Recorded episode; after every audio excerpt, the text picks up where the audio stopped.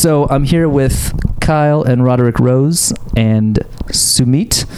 It's first time on the podcast. Welcome, Sumit. Thank you. I've known Sumit quite a while, like these gentlemen, also from the ProgPower Festival, which is where we currently are. We're in Atlanta, recording this live, which is an oxymoron. So we decided to talk about the history. Well, we talked last year about the quote-unquote history of ProgPower. We're doing kind of a real early days retrospective dig into. Yeah, well, we've been planning to do this for over a year, right? And it's just. Well, last year we did an episode and we talked about ProgPower. Well, right. We talked about ProgPower in general and then about last year's festival specifically. Right. But then we were like, "Wow, wouldn't it be great if we did a proper retrospective?" So luckily there are lists of the old lineups and stuff on Wikipedia, which is very helpful because I can no longer remember them. Yeah, I highlighted some of the highlights from the festival, where highlight is defined as how amused we were at the time. So I think a good place to start is we were talking before, when we were basically having one of the conversations that we should have just had on the podcast, about how the festival's audience really started off as a few separate online communities, several of which were mailing lists and some forums. There was Yitzy Jam, which is the Dream Theater fan list, The Edge of Forever, which is the Symphony X fan list. That's the one I was on. Perpetual Motion. Right, yeah, and that's the forum that I found in like 97. That was run by the D, but there were a bunch of people who still today go to ProgPower from that forum. And it was sort of just a general prog forum, right? Yeah, that was.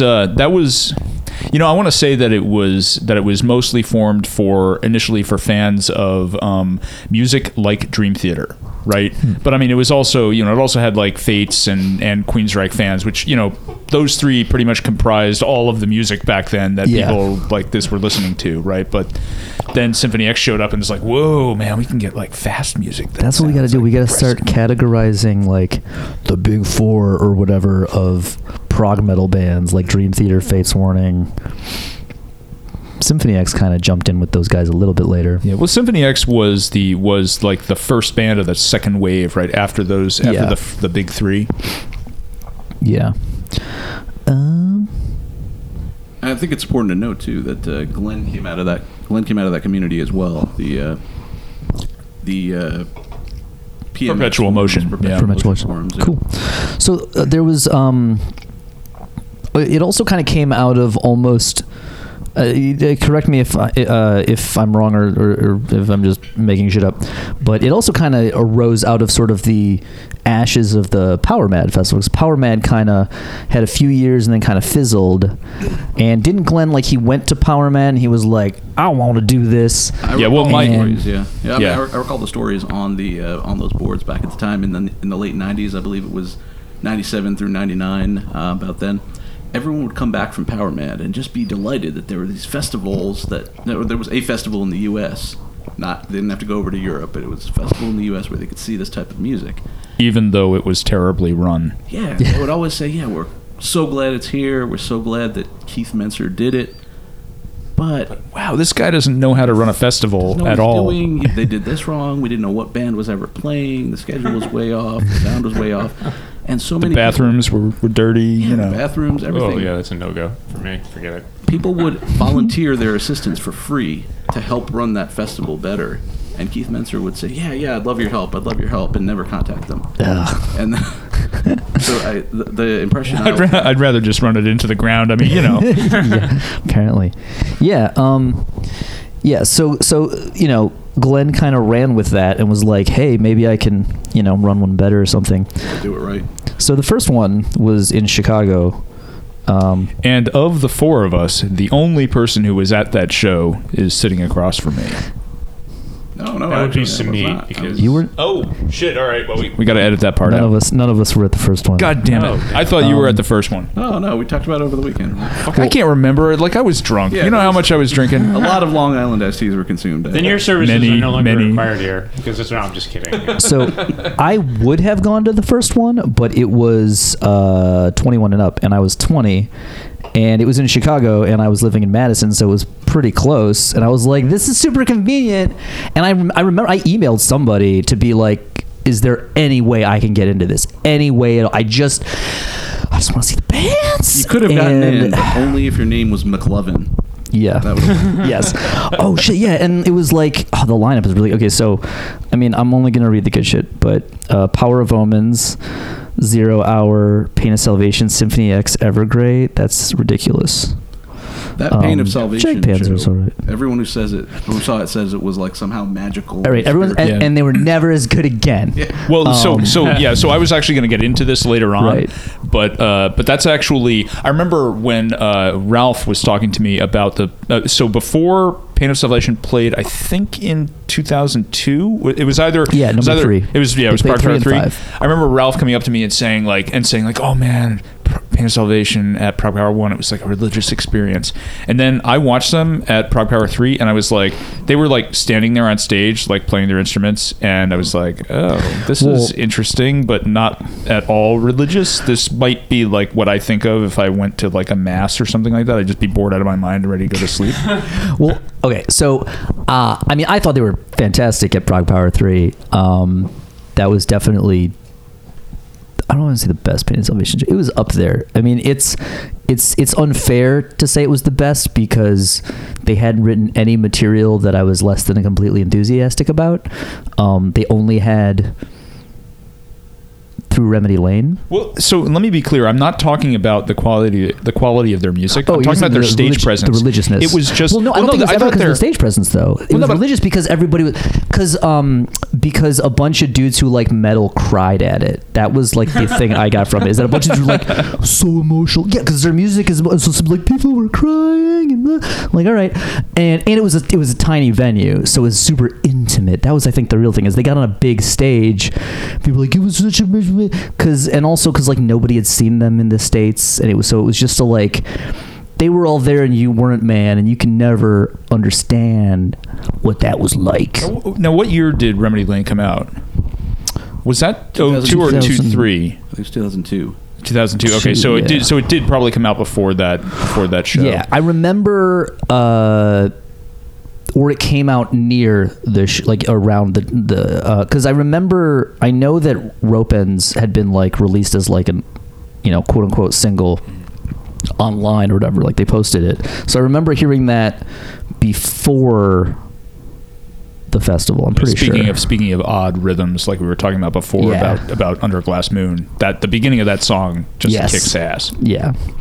And I mean I remember because I also it was like perfect time. The funny thing is I don't know how I would have felt about Pain of Salvation at the first one because I wasn't into them yet, and the first time somebody recommended to them, I kind of listened to a couple tracks and was like, I don't know. I don't like how the guitars sound. And that was like hugely important at the time. I was like, if I don't like the guitar tone, get the fuck out. So I came around though before ProgPower 3. So in between 2 and 3, I mean, I was already on board with ProgPower in general after 2. I went to 2 and 2, I mean, off the top of my head, I'm pretty sure there was a lot of it, but off the top of my head, Evergrey, Symphony X, Spiral Architect, maybe? Spiral fucking... you know what's not on Spotify that pissed me off? Because I really wanted to play Insect on this podcast. Off the Spiral Architect album? Yes. I believe I probably have off that. A Skeptic's Universe, which is the one. There are two Spiral Architect songs, one of which is Fountainhead, which they're like, it's our worst song because they wrote it when they were trying to be like a different kind of band. And then there's another one that I don't know what the fuck it is. It's just some, I don't even know if it's the same band, but yeah. So anyway, so between that and ProgPower 3, I did get into Pain of Salvation, which mainly meant I got into The Perfect Element. And then I think it was like shortly before the festival that they released Rope Ends, and I think Remedy Lane came out around then, but I'm not exact. It's interesting you mentioned the guitar tone from Pain of Salvation, because being a guitarist, I would understand why you're very attuned to that. But when I heard those first two albums, I was listening to a lot of classic power metal and a lot of Dream Theater-y prog metal, and then I heard the first two Pain of Salvation albums. And being someone who's never played guitar and doesn't really know much about the technical aspects of it, I too thought these guitars sound really weird. I don't know what's going on here, and it took me like 5-6 listens probably to even just get like a little bit of a feel for it. So yeah, it's because they're all pod. It's all pod. That's why. Sorry, Line 6 pod. The Line 6 pod. Oh, you don't know about the Line 6 pod? Line 6 pod? Line 6 pod? Never. Okay. It gets, guitar players would know what I'm talking about. Guitar players know what I'm talking about. The Line 6 pod is the first digital amp modeler and still one of the most popular. But the original pod, the original sort of incarnation with a few slight tweaks lasted a long time. And it went from like an actual pod, which was a little like desktop like unit, to he had the rack unit one, which was significantly better. The other guitar player, Mirror Black, had one for a while, and it was all right. But the thing was, it's digital. It was early digital modeling, so it sounded all right. I mean, I have one of the original pods, and I used it on all my demos and stuff. But it never quite. I was never completely happy with it. And there are some good albums that, I mean, Meshuggah actually used pods for a while. And if you EQ the fuck out of it, you can get something pretty useful.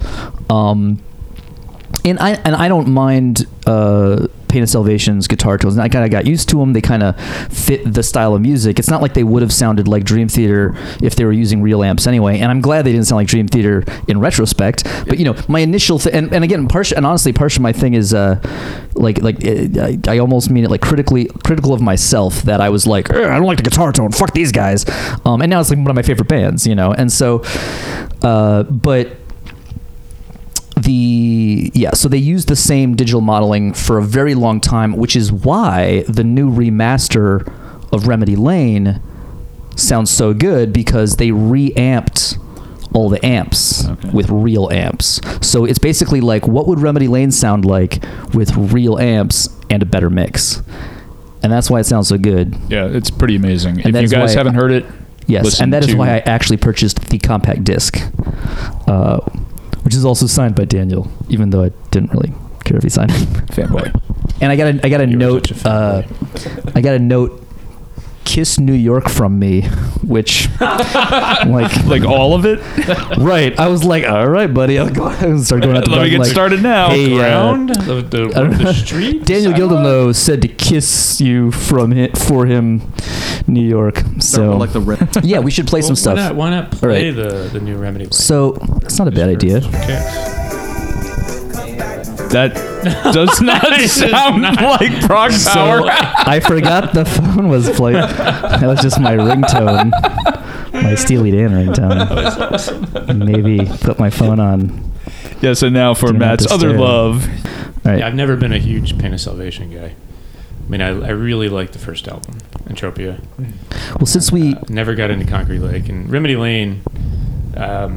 It's a good album. I mean, it's good, but it's never been in my top 50 or anything. Yeah. See, when I first got into Pain of Salvation, no, I thought that 1 hour. About Matt, he's turning around and giving me the look. Like I know. Well, I shouldn't be like back facing you anyway, or maybe I should, since you don't like Remedy Lane. All right, let me see if I can get this at an appropriate. No, I've grown to like it more and more. I just never, I mean, early on, never resonated with me. Maybe the guitar tone will change. Well, here's the updated. Remixed, etc. version of the song we're just talking about, Rope Ends.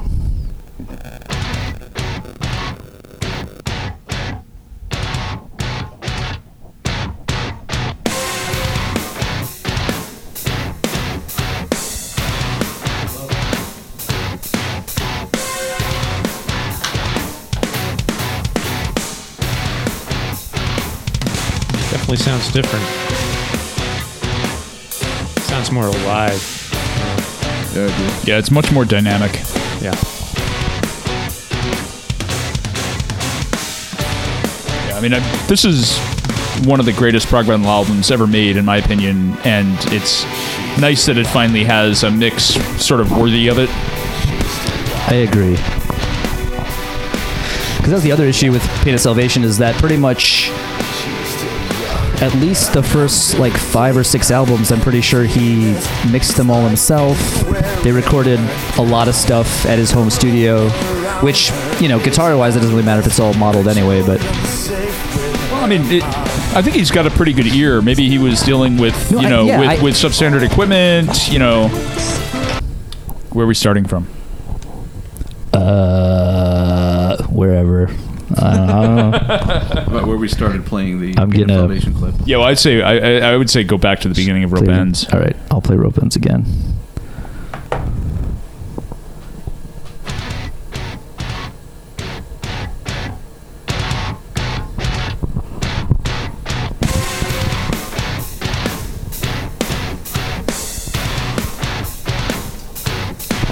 Definitely sounds more alive. Yeah, totally. I agree. You know, like I've said many times, you know, it's nice that, that this album, one of the greatest prog albums in the history of metal, finally has a mix worthy of it. Yes.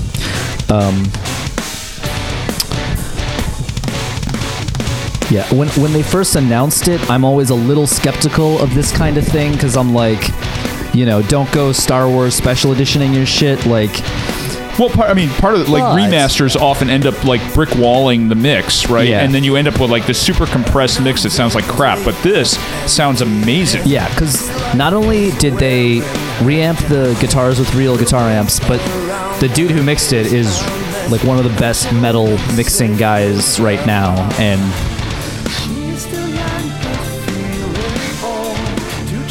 There's a lot of layers on this album, and getting all of them to sit can be tricky. And I will agree, in the edit, somebody said that, you know, Daniel did a really pretty good job considering he mixed them himself, and I definitely agree, which is one of the reasons when they first announced it, I was like, he did a pretty damn good job as it is, why you gotta remix it? But there are parts of this mix that are definitely... better, and you can hear certain things you couldn't hear otherwise. Yeah, well, so, I mean, sometimes when you re-release something like this, there's a danger of doing too much. You don't want to make artistic changes, right? What you want to do is kind of try to realize your original vision that was limited by sort of the technical capabilities that you had at the time, but don't change the art. And that's the mistake that Lucas made, right? Is that he changed the art. He changed the films. Yeah. He didn't just like turn up the brightness or something. Right. He didn't have any respect for his own work.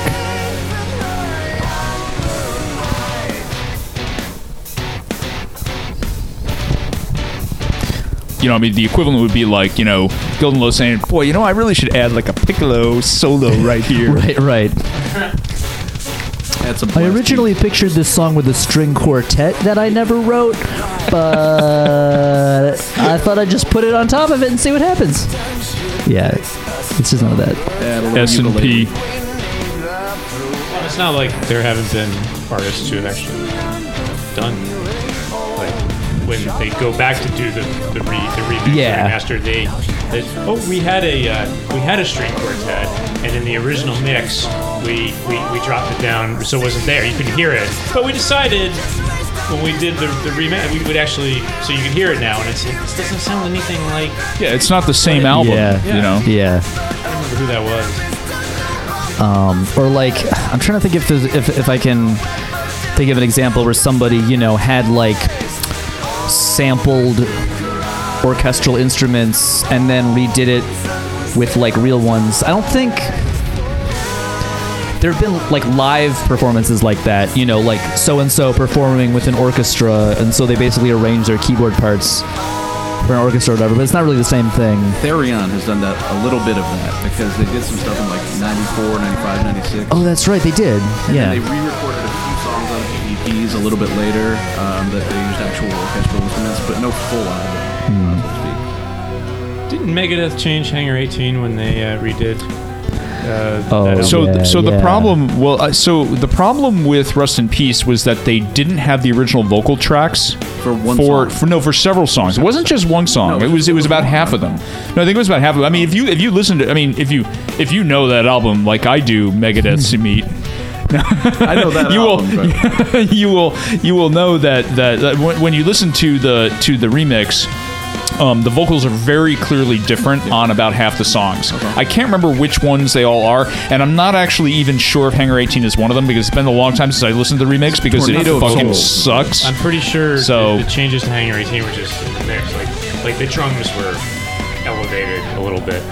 Tornado of Souls was really one that really stands out. Yeah, some of them are really bad, and it's bad enough that like I can't listen to that. I much prefer the original mix of that album. That was one album where like the remix was not good. Like they did not do a good job with that. Like, on the other hand, the Killing Is My Business remix was no, the Peace Sells remix. Peace Sells. Yeah, the Peace Sells remix was amazing. Like it made that album like so much better, because originally like it was so like it was compressed and the volume was down. Like you couldn't hear anything. There were no dynamics, and the remix really opened it up a lot. Yeah, but I was thinking Killing Is My Business because that album was recorded for like $600 on shitty equipment. They didn't know what they were doing, and then they put out this. You know, you're the one that got right, it. Right, yeah. Around 2000, 2001 or 2. The one like, with the bleep, these boots. Yeah, right. But the mix is a substantial improvement. Yeah, I haven't listened to any of those. Yeah, that's okay. We forgive you. Well, that's what it is. It's when you start like that's why this is an interesting exception, because they were able to reamp the guitars, which they could probably only do because he recorded it with Line 6 stuff. And so he had dry tracks, you know? Like, who has dry tracks? Nobody does, you know, unless you're specifically planning to reamp the guitars in the first place. So it's probably one of the earliest albums you could even do that with. But, can you, treat us like idiots and explain reamping? Yes, yes. Please explain your music terminology. Yes. I'm going to turn this down slightly. All right, so reamping is where... If you record a dry guitar track, just you plug the guitar into the console and just record that. So dry track is basically just the electrical signals coming directly from the guitar. That's it. Which sounds like shit. But what you can do with that signal is you can run it into an amp and it sounds just like you're playing. If you record it well, it's, you know, the same signal. So you basically run that through an amp and then record the amp as if you were recording somebody playing through it, and that's reamping. So nowadays, why isn't all music recorded that way? Just record that, and then you could do DSP, a la Axe FX to get whatever you want. Right, you can record, like Axe FX, you can use the built-in USB interface to record both the Axe FX dry and processed tracks. So like the album I'm working on now, I'm going to record all my tracks both dry and processed. So if I want, I can completely change the tones. I don't have to play it again. Later on, you can just release the acoustic version like, oh yeah. Sure. So but the thing, I mean, and it's actually, I was actually wrong when I said like there's the early album you could do that with, because I was just remembering there's actually a bunch of or there was some point where I think in Rush, the producer... So, like, producers have done this before. They would make someone record something dry and then add all the effects later. Although, again, there's different levels of dry, right? You could just record an amp and then add effects to it, or you can record, like... the driest possible, just the guitar signal. So it's not that common. And again, the other part is that... Or the other issue in the past is that... it's hard. The guitar player still needs to hear it through an amp, right? So you need to basically record it dry, but still have it going through an amp so he can hear it coming through an amp. Otherwise, if they're just trying to record it with like sounds ridiculous. Yeah, it sounds ridiculous, and you're not going to get a good performance. So you know, it's gotten a lot easier, both with regular, just record a clean signal and reamp it. and with digital options like the Axe FX, where it's basically you can record with the Axe FX and then reamp with the Axe FX with itself, just a different amp model, you know. So you can kind of do that now, and it gives you a lot more flexibility. So if you get a good performance, you don't have to try to re-record the performance. You just change the tone or whatever. But yeah, so that sounded. I really was surprised how much I liked that remixed Pain of Salvation. But anyway, let's not turn this into the remixed Remedy Lane episode. Right. Well, I did want to point out that you know, sometime in the next half hour, Sumit Dandikar is going to have to head back to the arena to keep his streak alive of seeing at least some of every band at ProgPower since ProgPower 2. Not ProgPower 1, as we were... Yeah. Yes. Sorry, I misremembered. It was the alcohol, which had all sorts of bad effects over Dragon Con. So, but yeah, we should get back to ProgPower and, you know, make use of his superior knowledge of what actually goes on the floor. He's seen more of the bands than any of us, probably. Definitely more than I have. Definitely, yeah. And the later you go, the more that is true, because the less I have bothered to catch bands that That's pretty much true of all of us in a way. Yeah. Right, so, well, the middle years are probably the worst for me, because they're, you know, as we'll probably get to, of the leanest years in terms of interest. Well, I mean, my first year, I only missed one band. I saw everything for all the bands except for one. What was your first year? 2005? 2005. ProgPower 6. Kangra. Therion. Yeah, that was a particularly good year. I know. It was a great year to get my intro to ProgPower. It was great. It wasn't that... was that Brainstorm's first performance, or was that the following year? I actually think that was the year before me. Oh, okay. Yeah, I can tell you in a second. Anyway, not to jump ahead. Yeah, Brainstorm's 2004. You want to do this in chrono order? Well, we don't have to. Because we don't really have a plan. Yep. But Therion, Stradivarius.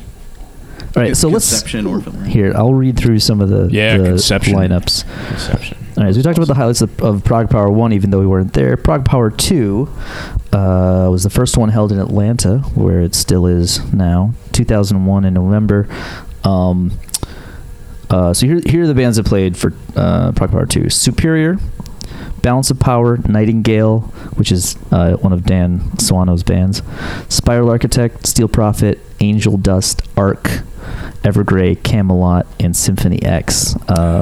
Steel Prophet. One of those bands, I mean, I didn't go to this, obviously, but one of those bands seems like it doesn't belong. Like, Spiral Architect, I see, is just such an outlier for the ProgPower audience. Well, but it's the extreme end of prog, right? It's like tech metal. Yeah. It's tech. But tech is just... But so is, like... But tech, in a lot of ways, just means so complicated that it seems like it doesn't make sense, but they still made more sense than Seventh Wonder. Like, their compositions seem erratic and unnecessarily complicated, but there's still more coherence. Yeah, what I'm saying is it seems odd in the sense that that style would not appeal to the typical ProgPower attendee. Well, no, so I think in the early days, ProgPower was heavily skewed toward the prog head. Yeah. Right, and those guys were the ones who were jizzing all over Spiral Architect and, like, reading Zero and Zero Hour. I mean, this particular one, actually, if you think about it, so Superior, prog metal from Germany, Balance of Power, power metal, Nightingale is like... It's Dan Solano, who's known for, like, Swedish death metal, but Nightingale, wasn't that sort of more his, like... It was more like prog rockish. Prog-ish. It was almost AOR-ish, somewhat. Yeah, I mean, I feel like Nightingale was AOR. Like, I seem to recall Terry, like, saying, like, oh, yeah, they were great. Oddball band, because, you know, the first 10 years of the festival... There was some I don't know if it sounded like AOR, but it sounded kind of like... I mean, it was clearly his attempt to do something melodic, right? Yes. I should say that I missed that set. I saw it, but I didn't... care. It was real. People who are fans of his were, like, really excited, and that was one of those ones where a bunch of people were like, dude, Nightingale was the shit this weekend, and I was like, that was the one set I could not give a shit about. I was so bored. Yeah, no, he had, like, a book. I remember seeing him having this weird lyric book, and I was like, what is he, and he was staring at it the whole time. Like, I hope Vespucci's is still open.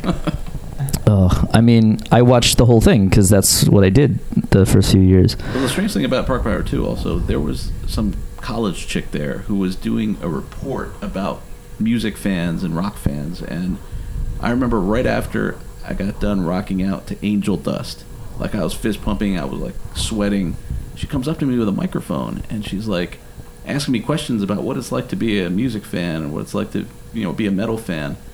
And I was like, you know, wow, this must be like a really big deal. This ProgPower thing must be a really big deal. Like, reporters are covering this shit. Or were you like, are you not a metal fan? Like, how did you get in here? Yeah, no, and Angel Dust I really liked. I was really disappointed that they just kind of like disappeared. Yeah, that was one of the bands I was looking forward to the most that year. And yeah, like after that, they just disappeared. Yeah, it was a shame. I bought like 2 or 3 of their albums that don't exist anymore. Yeah.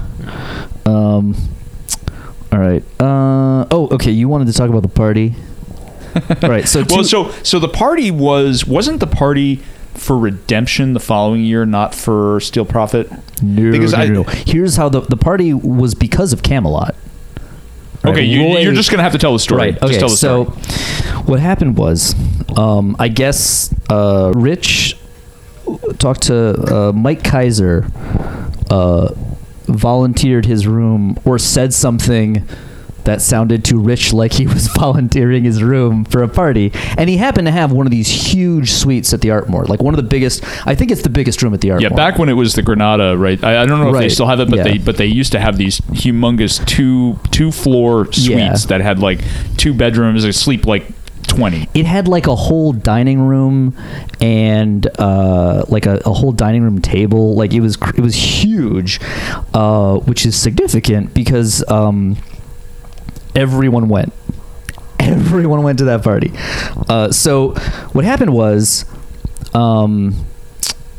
Rich found a couple girls to hold up a sign, and I don't know if he made this. I don't know who made the sign. Honk if you like cupcakes, or but no, they made a sign, and what they were trying to say was that the party was at the Best Western in room 303. But the way they wrote it was like Best, and then it was like Western Party. So like they were trying to like go like Best Western and Best Party or something, but it was hard. It read funny. It was like Best Western Party. What it was just, it was confusing. But it did have room like Cowboys and Indians or something. But it had 303, room 303. And what happened was they held it up during Camelot. Okay, so Camelot was one of the headliners. They were like one night it was Symphony X, like the prog headliner, and the other night it was Camelot, the power metal headliner. So Camelot headline on Saturday night, and when they like brought the lights down and sat down for like the acoustic like ballad song, they held up the sign, and Roy Khan saw it and he kind of read it. He was kind of like, what, Best Western Party? And it was kind of, you know, but he read room 303 and everybody heard it, and Mike Kaiser was like, oh fuck, everyone's coming to my room. And everyone did, and that was what happened. So like after the show ended, everyone knew where to go for the party, and basically people kept coming all night. Like until like 4 a.m., people kept showing up in that room. I stayed in that room till 7 a.m.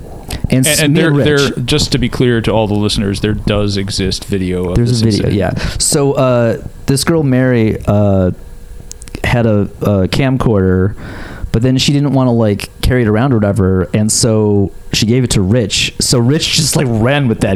We just like went around and like, and we learned a valuable lesson that year, which we attempted to recreate. Don't give candy to a baby. I don't know. No, is if you stick a camera in people's face, they'll do shit. Like you're like, here, do some shit. They will. Like that's what cameras are for.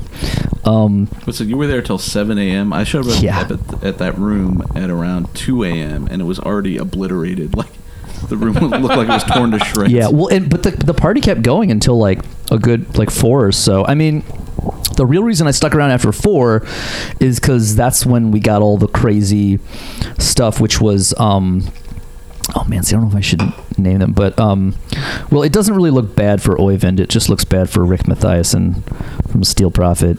Those are the two dudes who like basically, well, Øyvind, I mean, I don't even know if he was really drunk. He might have just been fucking with us, but Øyvind's whole thing was like he was kind of he just started saying mostly we had the camera on Rick for like an hour and a half because Rick Mathiasen, I don't know what he took. Well, he took something. I have suspicions as to what he took, but I'm not going to talk about them on the podcast. But he was just like, he would not shut up, and he was literally rolling around and shit. Like, he was very physical. He was talking, but he was also very physical, and he was just spouting all kinds of crazy nonsense.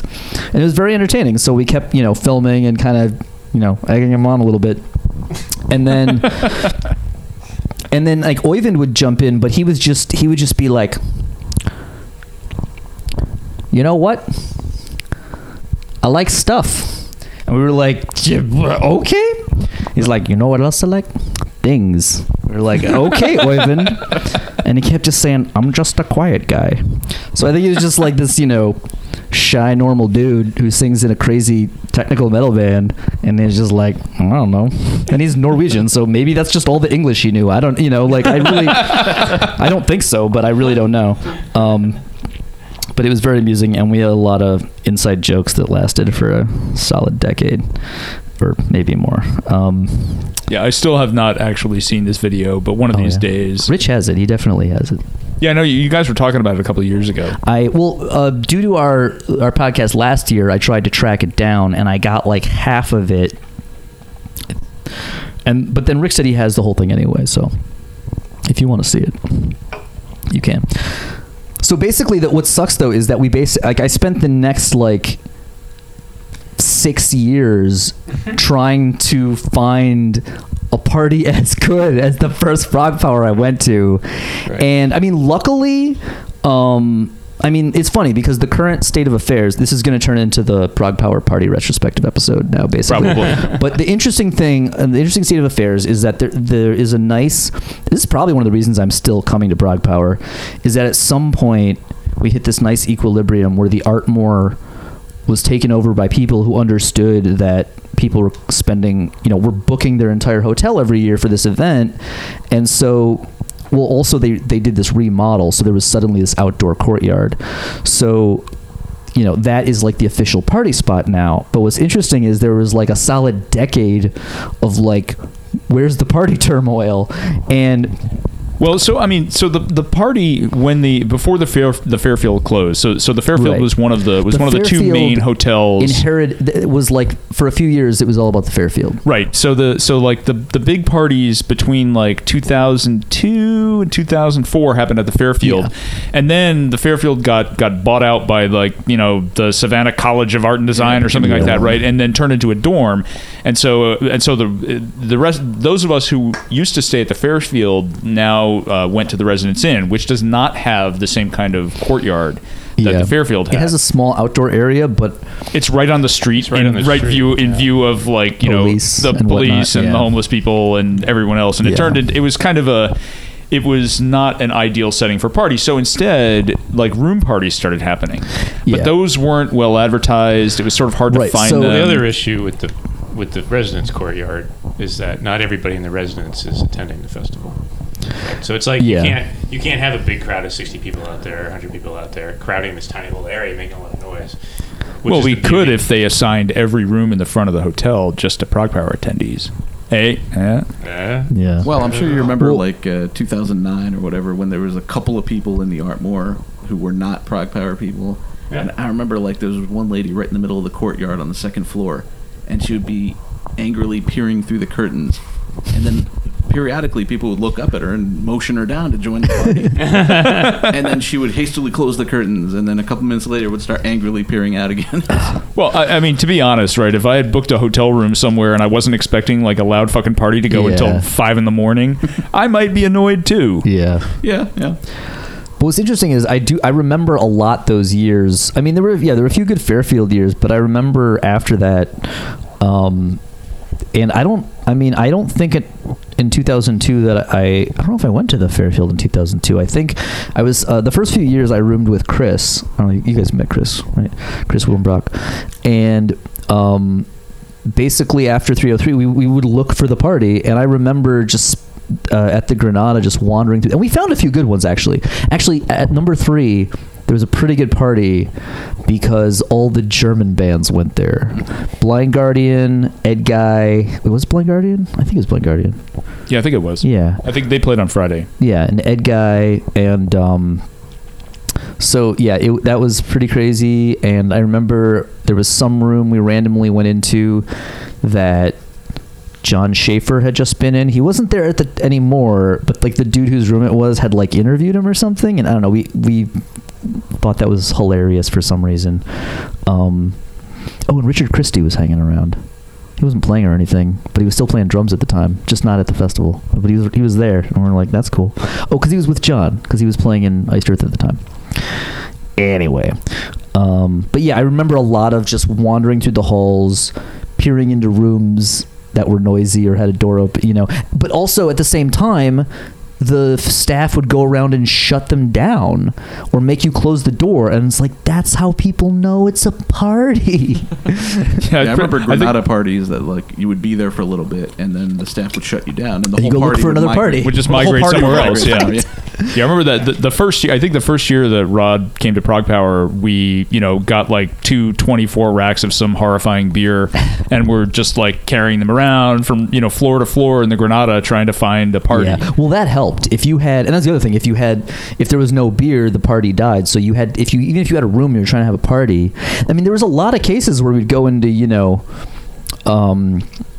the one with all the German bands was a decent sized room, but sometimes you just go into a regular sized room and it'd be like 5 people hanging out, and you'd be like, what's up? And they'd be like, you want a beer? And you'd be like, I guess this is the party.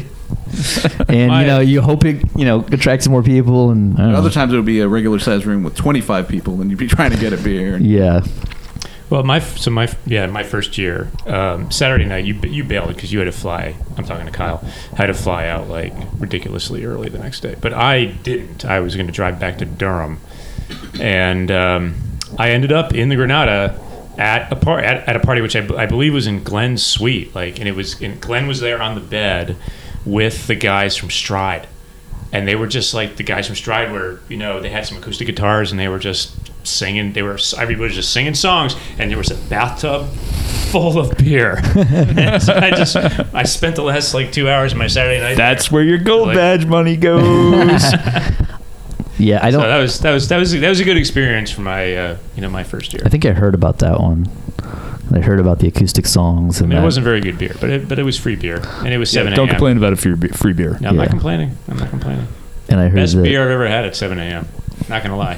I heard there were acoustic songs and Jimmy Buffett. Yeah, no, it wasn't you know, stripped down metal songs. Right. They were singing you know, renditions of classics. Because when you take away the metal, that's what Glenn likes. I think my favorite 7 a.m. beer was, I think it was 2003 or something. I was staying at the Fairfield with TJ, Bob, and Ralph, and we woke up. You know, it was Sunday morning. We woke up at like, you know, 7 or 8 a.m. and we're like, all right, it's time for us to go. Open up the fridge. Huh, there are 4 Guinnesses left. Well, there are 4 of us. Awesome. Can't take them on a plane. Gotta finish them. Yeah. Awesome. Sweet. So that was the party situation. Well, yeah, and until the Artmore courtyard became like a regular thing, like the room thing was hit or miss. Well, yeah, I mean, exactly. which was for some years it was fun because one year we ended up at Drew Stevens' room in this building. Yes, and he had a party that was going pretty well until he showed everyone his penis.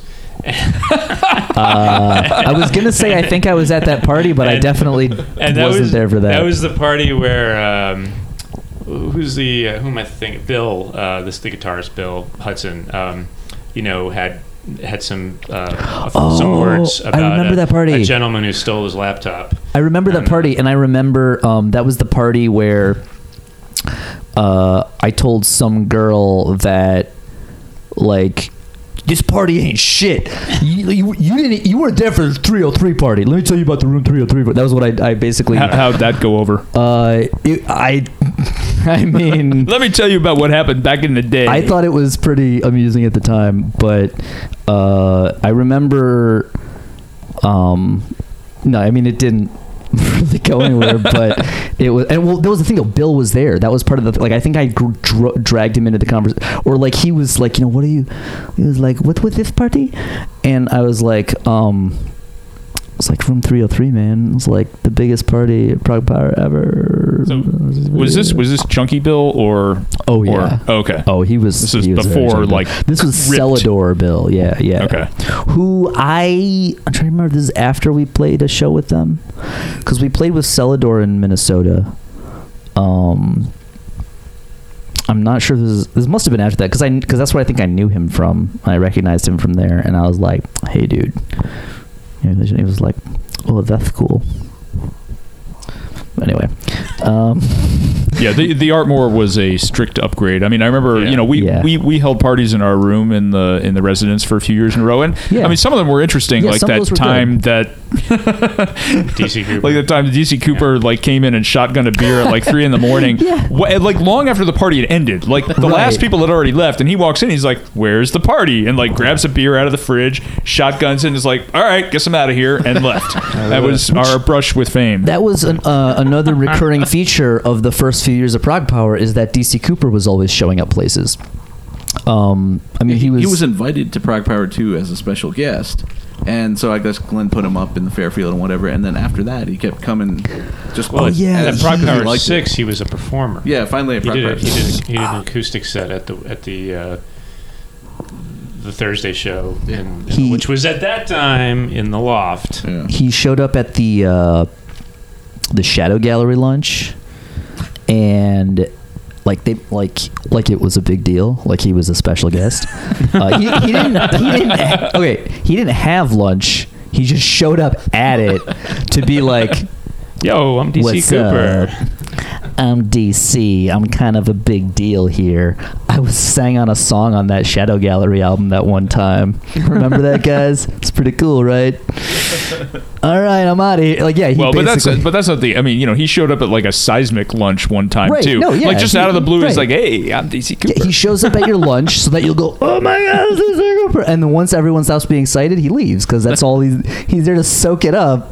And then he's like, I'm out of here. Well, the one year his band played, I was told by one of the crew members, they were doing the sound check, and someone came into the back of the hall, and they saw this chick on stage with, like, tight black pants and long blonde hair, and were like, wow, that chick's got a sweet ass.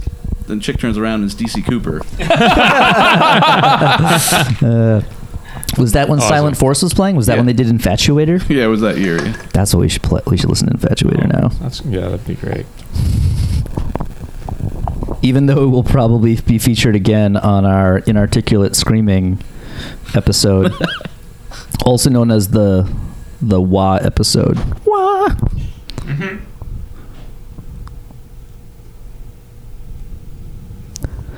This is also their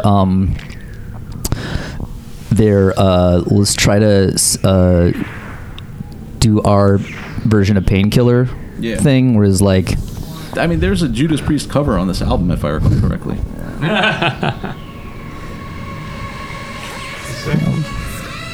And in fact, I think there's a Pain cover from that album. Actually. Probably. I think the song there.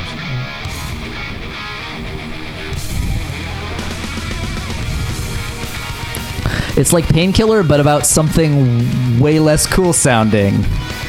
Infatuator. Pain reliever. So, does Silent Force have a thematic element, like a Jesus thing to it? Like I have no idea. This is pretty much the most I've ever listened to them is this one song. Oh, okay. I never listened to this album.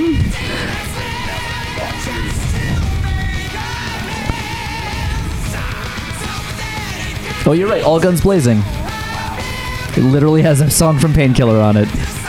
Subtle DC.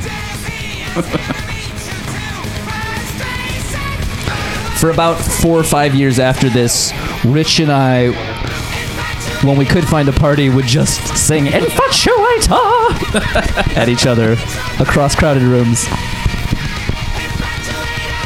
Yeah. Don't you love the hater? The Painkiller vibe is definitely... Yeah. But there's a lot of bands like that. Like, no, that's the thing. Sure. Like at least the Archers last year. No, there's this trend. I was joking about there's this trend of bands like... I don't know if it's the same thing in their career. They need to like show everybody they're tough or something, but they just have this Sabaton. Like, right? We put out an album where we do the Painkiller thing, right? And I was joking that I want to do the same thing, but with Turbo, which is like the stylistic opposite of Painkiller. Because like Painkiller was like making up for Turbo, right? It was right. Like, just in case you were wondering, we're still fucking hard as shit. But it was harder than anything they'd ever done. Right. It was like right. Out there. And Turbo had all these synths and shit, and people were like, what the fuck, Judas? And they're like, okay, just kidding. We're hard as fuck, And they got a new drummer who was like, badass. Yeah, right. Yeah, that was made a huge difference. The old guy had medical issues by that point. All right. Yeah. A lot of bands have based their careers around, like, basically replicating Painkiller over and over and over again. Exactly. Yeah. Yeah, this is still my favorite DC Cooper song. Though, you know, semi-ironically. I'm already bored with it because he's not screaming Infatuator. Admittedly, the other songs on this album aren't quite as entertaining as this one. I don't even know them. Well, much like the Painkiller album, they don't quite go as crazy as they did on that first track. Yeah, trying to prove the point. So. There are some good songs on the album though, other than Painkiller. Yeah. There's some good tracks. Yeah, definitely. There are. I'm fond of the slower one. What's it called? A Touch of Evil? Touch of Evil. I love that song. Yeah, it's a good song. It's a great song. Yeah. You know, I've never heard this album. I've never heard this song, but it's like I can anticipate the breaks. I can. Yeah. It's just paint by. There's nothing interesting about it. I mean, back to the intro riff. Yeah. Yeah. Other than he keeps singing. It's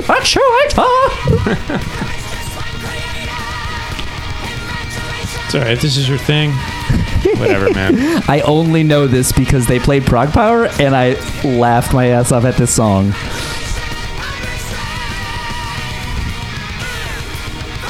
It's like it's trying to do Painkiller, but still do like a dumb '80s song about a hot chick.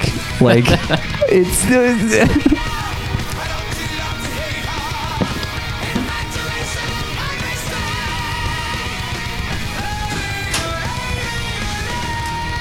It's so Painkiller, but worse. That was technically still, thematically appropriate. They played ProgPower. We should listen to Insect, since we talked a bunch about Spiral Architect, but have not given the people an example, and since it's not on Spotify for some reason.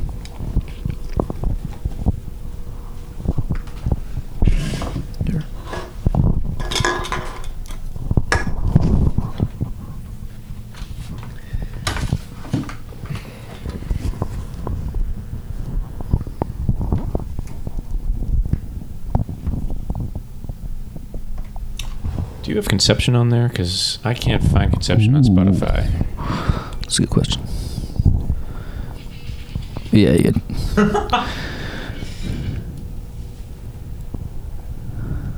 I'm going to rewind that. Yeah.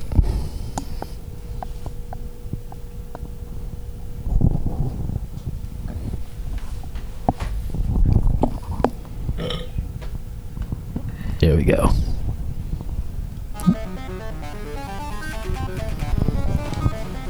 Yeah. I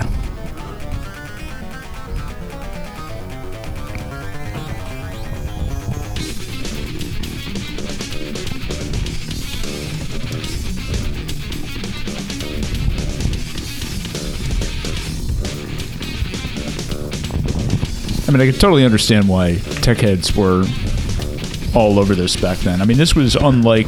I mean, it was... I would play it for people just to, like, confuse them, though, and I would just laugh and laugh. It was so funny to me for some reason.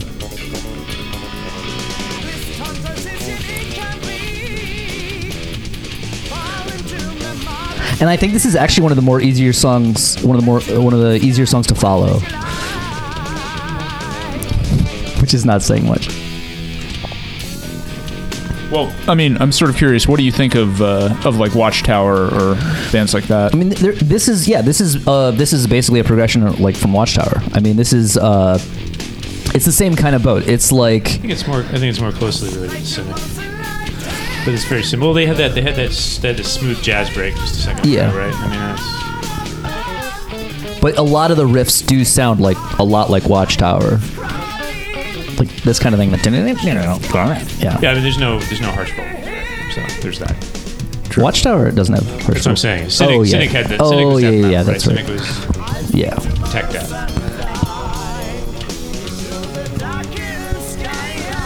Now, Øyvind has a new band, which he's been posting about on Facebook, and there's some pretty cool people in it. Let me see if I can find the info. Didn't this guy also do Twisted in the Form? The band? Probably, I don't know. Is Twisted in the Form at all related to the guys in Spiral? Honestly, I don't know. Okay, I'm going back deep into the memory bank today.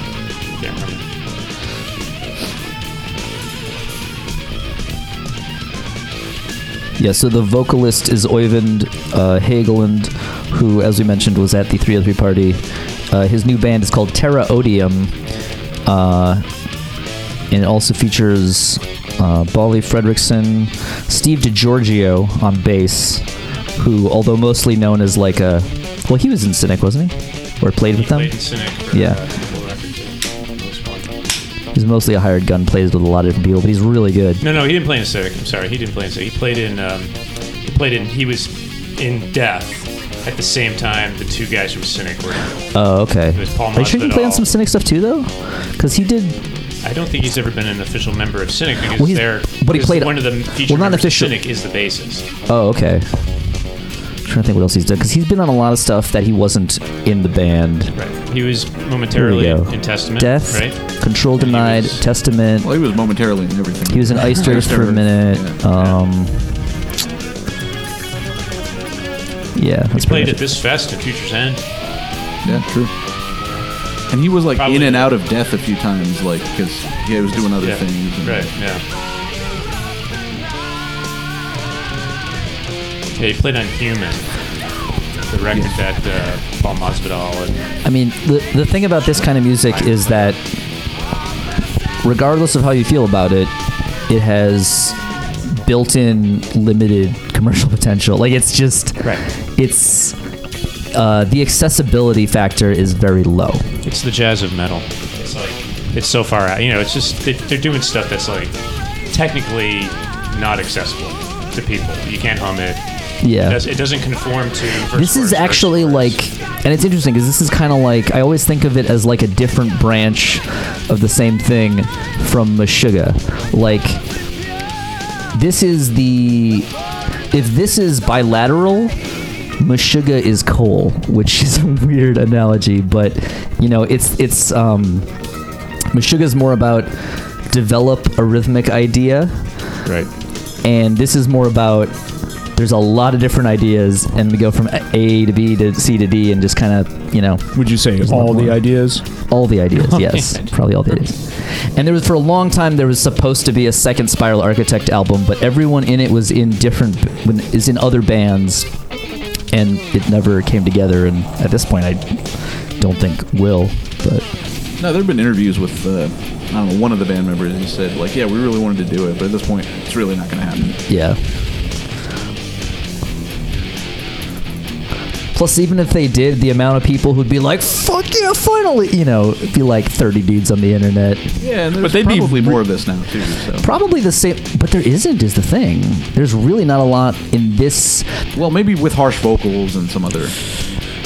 I don't, with this level of like coherence, I don't think there is. I mean, there might be some. You're right. Probably the closest thing would be some kind of tech death, but then it would be tech death, and that's why this is kind of unique. But what's interesting is I think like the Meshuggah approach to technicality, which is more rhythmic technicality and less like virtuosity. Yeah, less exactly. That really caught on more, even though people still do it wrong. So yeah, you don't get that anymore at Prog Power. The other band I would kind of put in the same camp as them is Zero Hour. Yeah, and then they haven't played in 10 years. They don't. Well, it's like, I don't think they technically exist anymore. They've gone through the Tipton brothers, who are really the main creative force in Zero Hour, have gone through several bands. Doesn't one of them have medical issues now? Maybe, I don't know. For a time, the one who plays the bass had something wrong. Oh, okay. I'm not sure that's still the case. But I seem to recall that. But talk about memory hole. Like, that's going way back for me.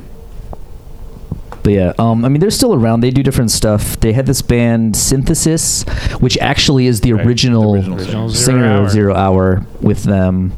I think I have one of those albums. They're kind of cool, but it's similar level of technicality. But I feel their songs were more accessible, I would say. They were for a time. Well, it's because they were written with a little more restraint than Spiral Architect, which is, I think, because Spiral Architect was going for maximalist technicality. Like they were they didn't want to be that's why the only reason I know that song, The Fountainhead, is like their least favorite on that album, and they feel like almost doesn't fit, is because they were trying to start a prog band, and they wrote that song, and then they're like, let's not be a prog band, let's be a tech, let's do crazier shit. Yeah, exactly. So But with Zero Hour, you kind of have to also take it album by album. Some are a little more out there. Yeah, they've definitely... And they had, they had this, a death metal project for a while. But all their stuff, you hear, the Tiptons on it. You hear their style. It's all... sweep picking. And I almost feel like maybe they've hurt themselves because they keep changing bands, simply because they're like, well, this dude's not in it, so let's not call it Zero Hour. But it's harder for people to keep up with your stuff. What year did Power of Omens play? Boo. They played Boo. Boo? Oh. Power of Omens, Poo. Oh, Poo. Oh, yeah, Poo. Right. I can't let go of that. Band, they clearly didn't consider the internet ramifications of their name. Yeah. That was the thing. Power of Omens played the first one because I did not see them, and they did not play again because they ceased to exist very quickly. No. I'm sure that I saw them play. The dude from the vocalist from Power of Omens was with Zero Hour. He played with Zero Hour. That's what it was, yeah. Power of Hour. Or Zero of Omens. Zoo. Yeah. I had a that soft wasn't as spot good as, my I, heart as I thought it would be. What? Chris Salinas in Zero Hour. Well, no, I think his voice is totally different from any of the other vocalists they had. Now, I thought that he was, well, for one thing, if you saw them in Mindcrime, who played the pre-party some year. Yeah, times. He was dead on, a dead ringer for Jeff Tate at that era. Yeah. Right. But I thought, I enjoyed him in Power of Omens, but his voice is very shrill, I would say. It definitely amped up the techiness. I like his voice, but I felt like it fit Power of Omens better. I didn't feel like he fit Zero Hour. It felt weird. Yeah, Zero Hour needed I'm not going to say soulful because Zero Hour is not really a soulful kind of band, but needed somebody with a more normal registered voice. And the singer did kind of have a kind of soulful, kind of gritty kind of thing. Well, I really like the vocalist from the third album. I can't remember the name of it. I don't think I ever heard that one. Yeah. That's the guy that ended up in Future's End. I think you're right. Yeah. I can't remember his name. Probably should look that up. Yeah, probably. Yes, my favorite Zero Hour album is, if we're thinking of the same one, is that one. It's the one with the monkey. Yeah, it's A Fragile Mind. Yeah, Fragile Mind. Yeah, I really like that album. That guy ended up as the vocalist for Future Zen, who we just spoke about because of Steve DiGiorgio. Who's that guy? What's his? Fuck if I know. I can't remember his name.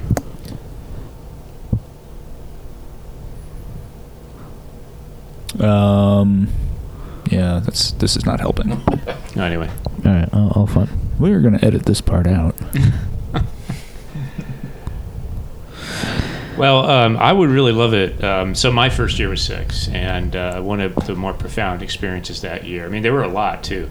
You know, Orphan Land just blew me away, and Therion blew me away, and Anger, of course, blew me away, mainly because they had the amps turned up really, really loud, and so they nearly blew me out of the amphitheater. But the other band that really kind of blew me away that year was Conception. And there's a story behind the Conception show, right? That basically they had broken up several years earlier, and Glenn wanted to see Conception. Conception broke up in the mid 90s or something that. And the thing is, ProgPower 2 Arc played, right? Which and Kamelot, which was the that's probably what made it happen. Okay, so actually, 303 Party ties in. Yeah. Arc is the vocalist is Jorn Land, but the guitar player is Tor Ostby, who is also the guitar player for Conception, and of course Roy Khan was the vocalist for Kamelot, but also previously was a vocalist for Conception, and they were both at ProgPower 2, and I remember seeing them both around 4 a.m. at the 303 party. Khan showed up around 4 a.m. with a coffee mug, and then someone was like, yeah, that's not coffee though. But I remember them talking there or whatever, and so that could have definitely played into getting that show. But that was a really good show, and they were really interesting, especially because Khan really, you could tell that Conception how young he was, because he had that I'm gonna sing high as fuck whenever I feel like it. And are you nice? What are you playing? Is this from Flow? No, this is from Parallel Minds. Oh, you should play something from Flow, but whatever. No. Those middle two Conception albums are probably the most sort of prog metal heralded, because Flow was considered a little. It's a great album. Best album. Yeah, I think it's probably the best album as well. But there's always that trade-off, again. So there's always this line between technicality or quote unquote progginess and coherence and accessibility, and there's always sort of the two sides of the sort of community. People go one way or the other, but there's always some people are it was great, they were so great before Flow, and then some people were Flow's their best album, and it's a really good album. So I don't want to, so you're talking about accessibility and technicality is sort of two ends of the same dimension or spectrum, and I'm thinking that the best bands actually can do both, right? Or on the best records you see both, so they're more two separate dimensions. Yeah, and it just so happens that they tend to highly correlate. I think they're hard to combine. Right. Well, actually, this is interesting. This brings up a thing I've meant to talk about in the podcast. I have this, I don't know what to call it, a theory, or if it's not so much a theory as it is a model I use. It's let's just think of it as a device or whatever. So the idea is that consider that music functions as both art and entertainment, right? And it's not that it can't be both, as it is frequently both, but it's almost there's a scale where you need to balance the two, right? And so pop music is entertainment, very little art. Right. And Spiral Architect doesn't entertain a lot of people. But those 30 dudes are really enthusiastic. Are those 30 dudes really entertained, or are they just sort of like, technicality jizzing? The ones who were there... Can you distinguish? I think the latter. I remember they were into it because they were doing their like headbanging and hand gestures, or they were trying to. The stutter step headbang. And there was like the one dude up front who was like, I know all the beats to this shit, no matter what you do. I'm going to point so you know that I know all the beats. And it was hilarious. But, and I was like, man, I'm going to hurt my neck if I try to headbang to this. But... Yeah, I'm just saying it's not an automatic, it's not like every unit of artistic merit you lose a unit of popularity. It's not. It's like, but you can do both. There is like a balance. Like you can go, you go too far in one direction, people are going to feel like it's going to be less of the other. And so, like sometimes like, and this kind of applies across art too. So like, sometimes you'll see a very artistic film and it moves you, but it was less of a sort of entertainment experience and more of simply a meaningful one where you're like, wow, that was really powerful, but I never need to see that movie again. Like, it made me feel things, but I'm not going to sit down like, you know what I should watch is that movie that... There Will Be Blood is a great example of that. Excellent movie. I'm really glad I watched it. I never want to see it again. Exactly. I've seen it. You will want to see it exactly once. I think it's a good... it's an interesting thing to bring up for, like, Prague especially, because, again, there's this thing where it's like, you can get really artsy... You can do it... But there's different ways to be, quote-unquote, artistic, right? And one of them is, you can do complex... intricate things, but they can, for some people, interfere with the entertainment aspect. All I'm saying is that some artists have found a way to take that kind of thing, absolutely, and I think make it right. And my point sounds like, and my point is that the best stuff is when you find the best balance, so that you can maximize both. Maximize both. Yeah, I like that. And Conception. Well, I feel like Flow probably did that better than the other Conception albums. But I think coming off the previous two, there were a lot of prog heads and whatever. They're like, "Whoa, this isn't as technical. This isn't as traditional Dream Theater prog." Right. That's going to happen when you go from something like, an extremely technical one, the one that's a little more like, "This is radio ready." And I mean, there's no doubt, Flow is very nearly AOR. I mean, for Conception, it's very nearly AOR. Like I think of it. I don't even think of it as a progressive album. It's like borderline, just a straight up power metal album, but not a power metal album like Blind Guardian power metal, but just like basic metal. Well, the way I've heard it framed is like that album was a stab at some more sort of commerciality and maybe a little bit more financial success, and then when it didn't really go over that well financially, that was part of what contributed to the band breaking up after it. So. Yeah, I think we've seen that a lot too in the metal scene, because you see bands who are either progressive or a little progressive or something resembling progressive, and then they hit this point where they're like, "I want to make money. We like our fans and everything, but we'd like a few more of them, and we'd like to not have jobs and shit." But the problem is like, it only worked briefly, like maybe in the 90s. For a few people, and most of the time it doesn't help anybody, because it's like you have an audience, they like the stuff you were doing, and now you're trying to get other people into it by doing less of that. But there are also bands who write really great albums because they tone down the whittly bits. Cole. Like, Leprous is too new and interesting, and it's like, I think we're just a little bit not past it, but it's a different world now, and but that's an interesting example of like Bilateral is way more whittly and frenetic and cut from A to B to C, and then Cole is more each song develops an idea, and they're both valid approaches to composition. Yeah, they're both great albums. They're different, and people will. Right, I'll just say that I'm not sure that Leprous became more popular as a result of Cole. Right, I don't think. No. They became more popular because they go around and play awesome, and people. Well, saw right, them. Right. No, I'm saying. I mean, I love Cole. Right. They weren't big enough for it to be that kind of issue, and it clearly wasn't that on purpose. I just think they just happened to write a more focused album. Right. All I'm saying is that because they wrote a more focused album, they didn't do it in order to get more fans, or did that result? Right. It's not clear that that was the result. Right. So they clearly intended to write something that was completely different. Absolutely. But it was completely different in a way that was different. Right. It wasn't because this is going to be different, right? Yeah. It's like most bands think, I'm going to do something that's like incredibly insane and it's going to be different, and it's not. Because there are so many bands. And to think about this is going to be our heaviest album ever. Yeah, the thing about Leopards is we're going to do something different. We're going to strip everything down. We're not going to have solos. And every song is going to develop organically, and we're going to say the same shit over and over and over again for 5 minutes. And it was awesome. Yeah. It was like it was a game changer. Yeah. Cole people will be trying new bands will be trying to rip off that album in the future. I believe that's a given. Well, I hope they try to rip off Cole and not the Congregation. Well, the Congregation is the first album to try to rip off Cole. although I think I know.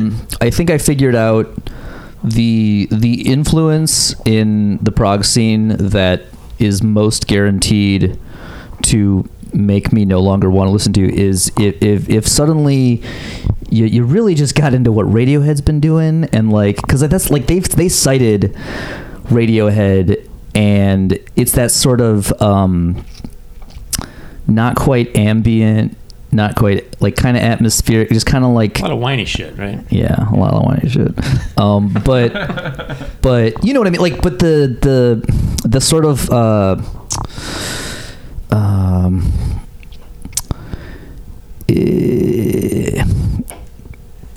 it's sort of like, I don't know how to properly say it. You get what I'm saying. The point is, people like I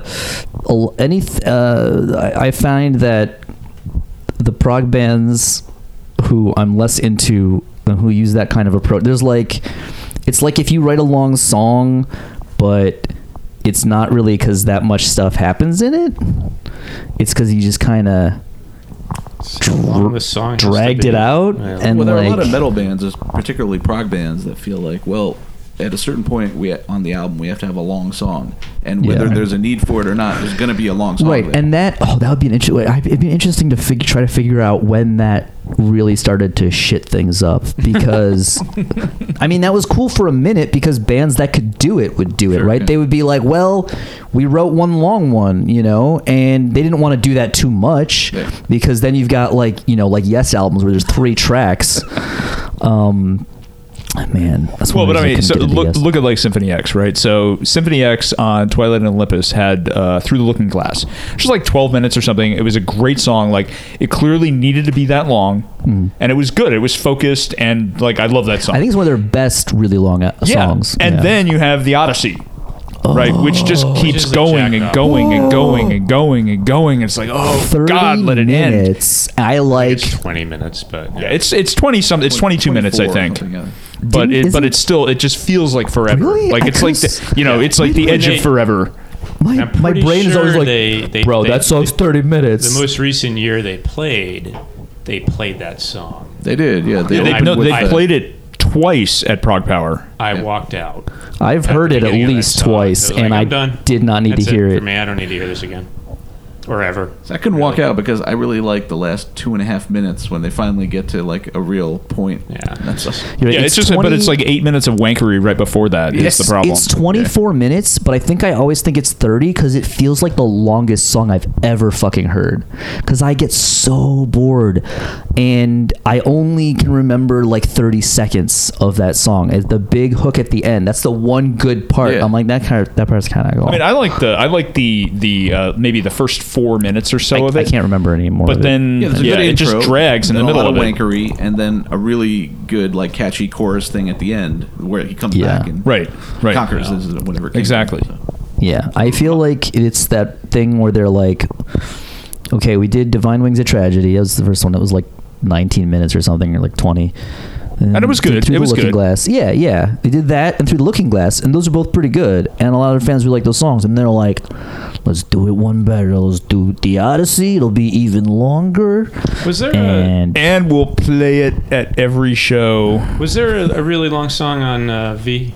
That's my favorite. Yeah, so the New Mythology Suite Part 2, I think is like 12 minutes or something. I don't know exactly how long it is. I love that album. And that album never bores me. But yeah, that's the thing. It really, it doesn't, 12 minutes. Yeah. And it's the last track on the album, which is the best place to have an excessively long song. And then the rest of it, that's actually why I think it's so good, because there's a lot of like 5, 4, 3, 7, 8, but...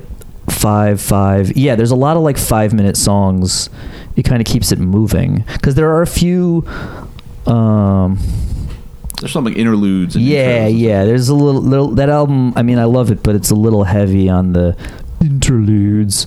But they're short, so it keeps it moving. Yeah, fuck The Odyssey.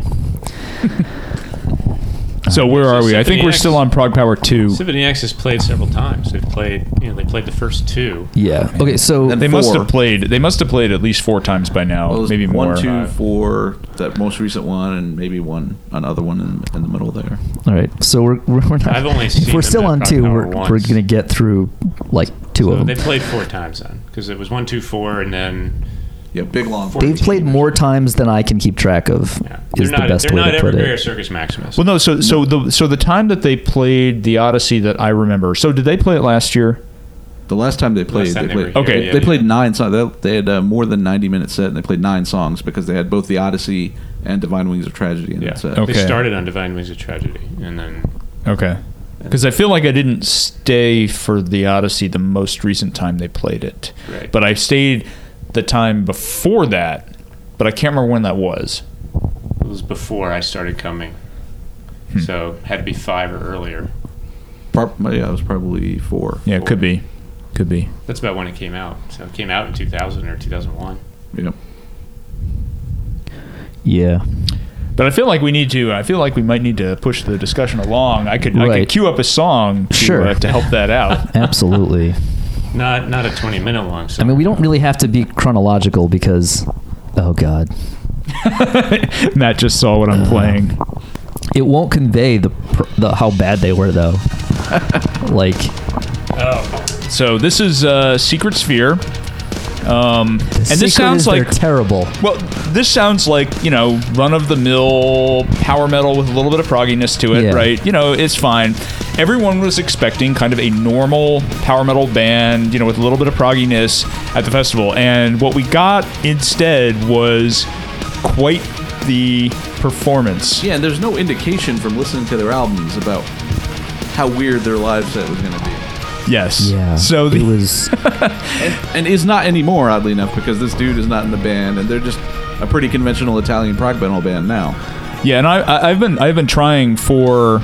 Well, however long it's been, so, 13 years or whatever, to get video footage of this set unsuccessfully. But, was that, might be one of the years where there was no cameras and it was still during the, bootleg lockdown years. Yeah, I think it was prior to, the first use of the cameras, and it was, and the no camera policy extended, maybe even, into the 2010s. It went for a long time. Yeah. But yeah, the vocalist, the frontman for this band, was incredibly flamboyant. And I'm not making a comment about his sexuality or anything. It's just his manner on stage was unbelievable. He was just jumping around, prancing in just this unbelievable way that no one was expecting. And also, while doing so, singing terribly. So that too. Bad. Again, I hear this. He must sing in the studio and compress the... he must, use a lot of studio tricks to make this sound passable, because live he was so bad. His pitch was so terrible.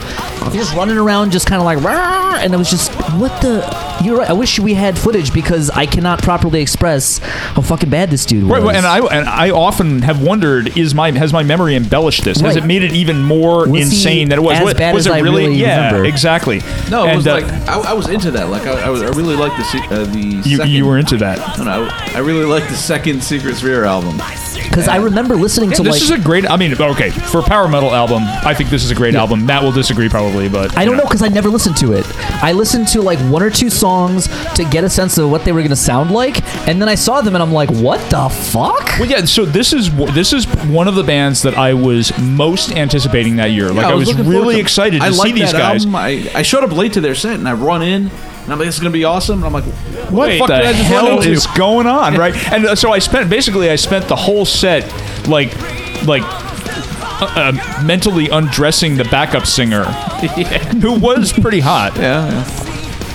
So was the singer? So the singer is gone now, though. He's not in this band anymore. Like Halupi, the guy who also sang for Vision Divine. Was that the singer at the show? Because no, it was a different guy. He sang for Vision Divine. He wasn't like prancing around the stage. No, it was a different guy. It had to be a different guy. Because that's what this sounds like. It sounds like Michelle. Like I don't think you'll find any video of this performance, but there's a music video of Secret Sphere from that era where you can see the singer in the music video, and it's not as ridiculous as live, but you can tell it's ridiculous. Listening to them now, I hear a few hints that he would be that terrible live. I wouldn't have picked up on him back then, but I hear a few now. Like basically he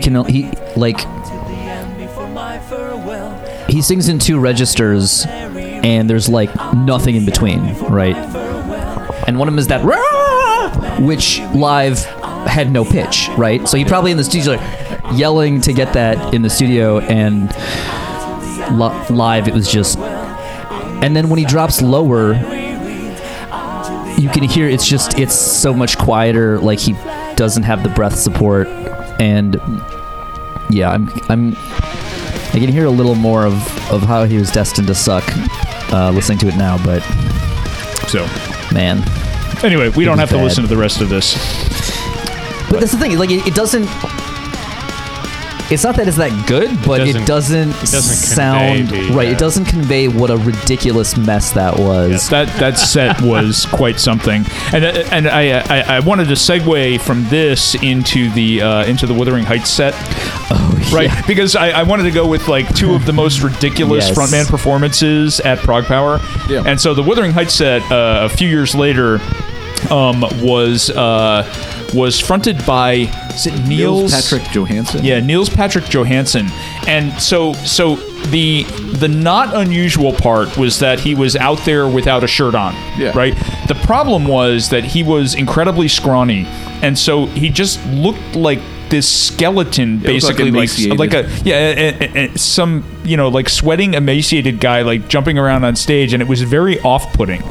Like it just wasn't what you would expect. I mean, normally if somebody's, you know, if some frontman is out there like, you know, like jumping around the stage, right, you expect them to be like jacked, right? And this guy was just like, you know, like the, you know, like a 98-pound weakling. It was, but still, he really was belting out these like Ronnie James Dio sounding vocals. Yeah, no, I mean his vocal performance. I mean, unlike the guy from Secret Sphere, his vocal performance was very good, but it was just like visually, like there was this discontinuity between what I was watching and what I was hearing that was remarkable, and it like remarkable enough that I remember it to this day. And you know, that's after, you know, probably 500 gallons of beer. And then the lyrics about trolls and hobbits and stuff like that. Yeah, no. So their song, "Bad Hobbits Die Hard." Yep. Yeah, that's a great song title. If you're a terrible band, they had like all the medieval stuff, and like I think didn't they like a violin player or something? They had like some fiddle or something to give it. There was a lot of the, you know, kind of folk metal kind of. Yeah, they're huge on that. Like on their third album, that kind of medieval hopping sort of thing. Yeah, they did that the whole time, didn't they? Yeah, it started, then it came back in the middle, then the last song had a ton of it. I think we need to listen to some of that. Is it? Are we listening to Bad Hobbits Die Hard? We are. Good. Awesome. Sorry, the wireless network in the Residence Inn is not so good, and so it takes a little bit for it to start up and stutters on the first play. Oh, I love this album. I mean, you know, this is my thing. I like this album. No, to be honest, I really like this album. I mean, it's super cheesy, but I really like it. Well, it's one of those albums that cheesy. I didn't really get around to listening to, and then I saw them and I was like, well, now I'm not gonna. Yeah. But yeah, like a lot of people were like, this is a really good album, and then I saw them live and I was like, all right, well, not anymore. They were one of my top like worst prog power performers, like next to Secret Sphere. Just like, what the fuck? You guys doing this on purpose? Well, so what I will say in Secret Sphere's defense and these guys' defense is that at least their sets were entertaining. We're here talking about them 13 years later, right? Yeah. Where like a lot of the sets at Prog Power are completely forgettable. Yeah. And that's less, I mean, to me, that's worse. That's true. I mean, I'd rather them make a complete ass out of themselves on stage and be like, man, remember that set? Oh, that was awesome. Apparently, Spock's beard is starting ridiculously late. Like, yeah, now they've started now, but 28. Yeah, you know, it was yeah. If you want to keep your minutes late, yeah, if you want to keep your streak up, you might they might send them off early, so you might want to head back, you know, within like 10 minutes or something. Yeah. Unless you're going to be like Cal Ripken and be like, all right, I'm done. You know, I'll let my streak retire. Well, I could claim my streak is just the main set. You know, the main. Oh, days. Okay. I could claim that. And, yeah, only Friday, Saturday. Maybe, although it's been every other day so far. Well, if you need to go, don't be afraid of whatever we can. Let's go. Maybe I'll just go for 2 songs, come back. Yeah, maybe. Yeah, maybe we'll do that. Yeah, let me do that. Yeah. See, I feel like they did not sound anything like this live. There's another band where it's just like, I think it was partially both them and Secret Sphere. The technicality that, you know, what they have of technicality did not translate, or like they could not pull it together live. You know what I mean? So it just it's fast. And it sounds together on the album, but then they play live, and it's a fast mess, and I'm just like, what the hell, man? Did you guys practice this stuff? Really. Yeah. Ladies and gentlemen, Sumit has left the building to preserve his streak. By seeing whoever's still in Spock's beard. Hey, man, everybody's got something. I know the keyboardist, Rio... Nakamuto, maybe? He's still in the band. My guess is that Neil Morse's brother is still in the band, but I do not know that for sure, nor do I intend to find out.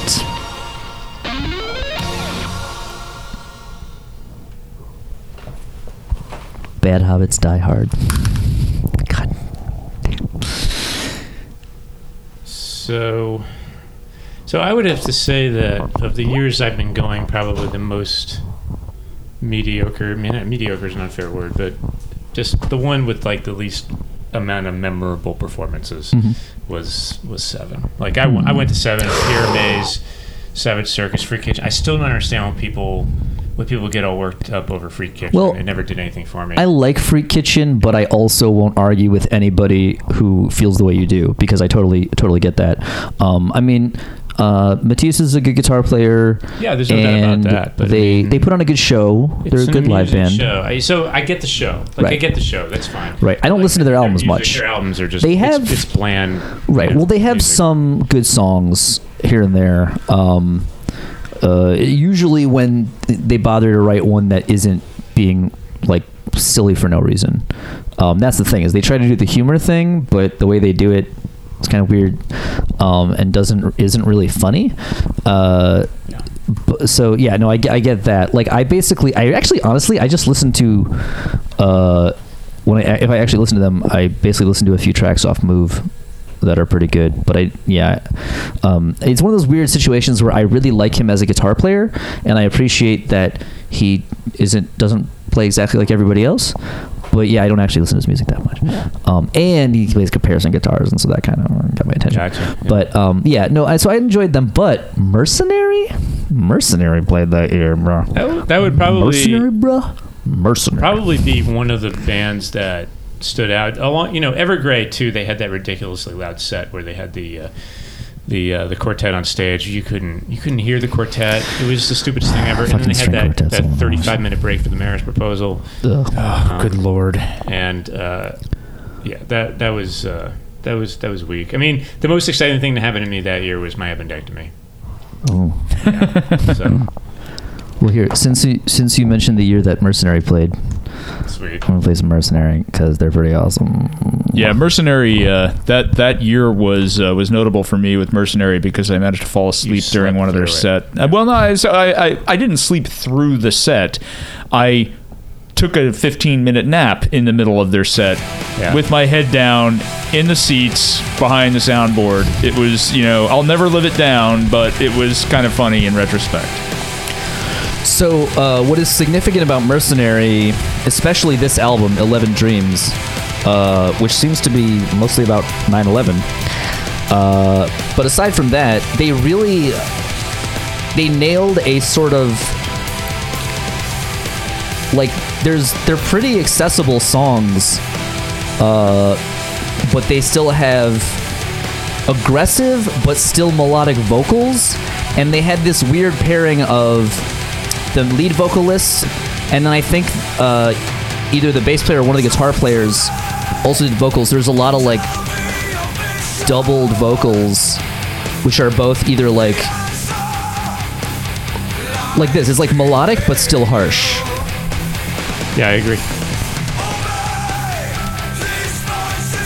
Yeah, I wanted to jump back to 2004 for a second and talk about Brainstorm, because there was this interesting story about Andy Frank and Daniel Gildenlow and some lyrics that were probably or almost certainly ripped off, right?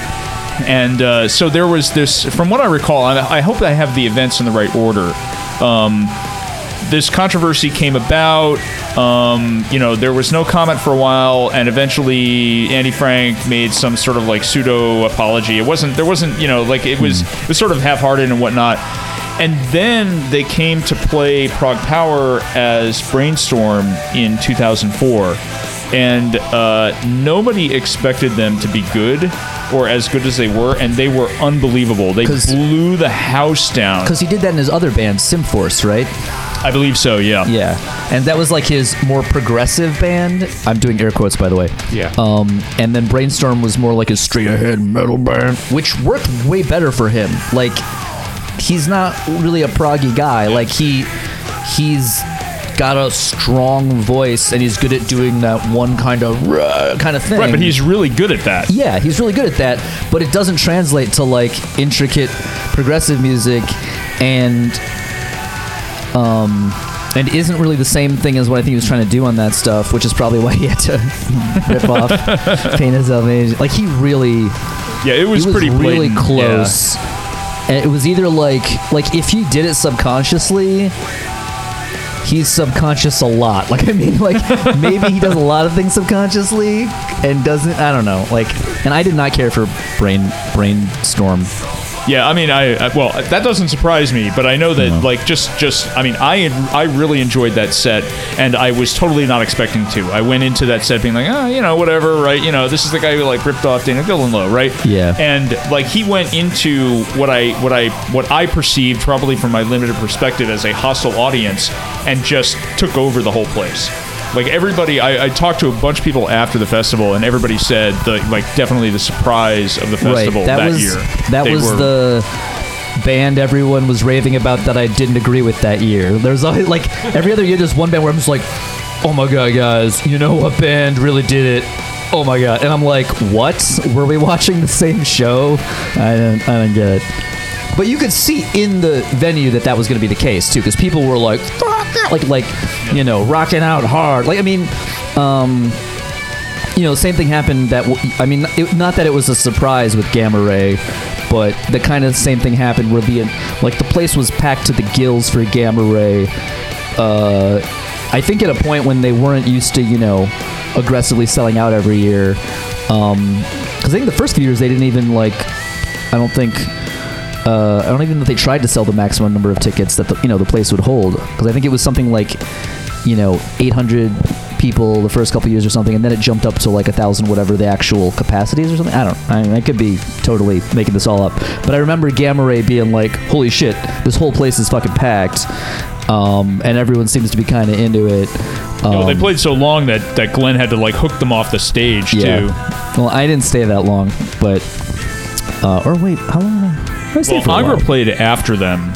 And I feel like I left. Like, I didn't see Angra that year. Yeah. I probably watched a little bit of Gamma Ray, and then I'm like, this is cool. I can't get anywhere. Like, it was the thing where you had to, like, if you came in once they started, you had to stand in the doorway kind of thing. So I basically was like, all right, yeah. I actually feel like you, me, Sumit, and Bob were sitting down for part of Gamma Ray. Like over on like audience left. Oh, maybe up. You know, okay, like up in the amphitheater somewhere. Because I might have come in and been like, "Holy shit, this place is packed," and then you were like, "We have seats or so, or we have a seat or something." Possibly. Yeah. Or I mean, it's been so long, right? Yeah. I don't know. I don't even know what year that was. 500 gallons of beer. Yeah. Yeah, there's no doubt that Mercenary's pretty badass. Yeah, I still listen to this album.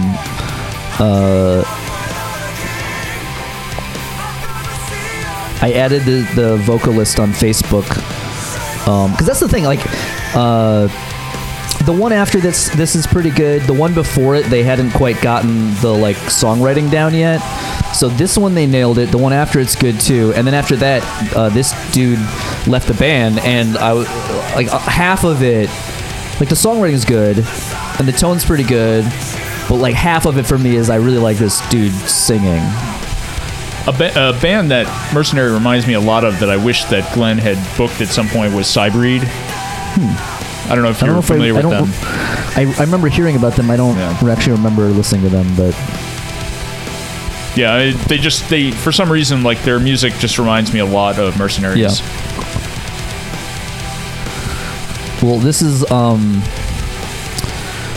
I started working out a bunch last year, and my trainer had, like, a little speaker. He was like, what do you want to listen to?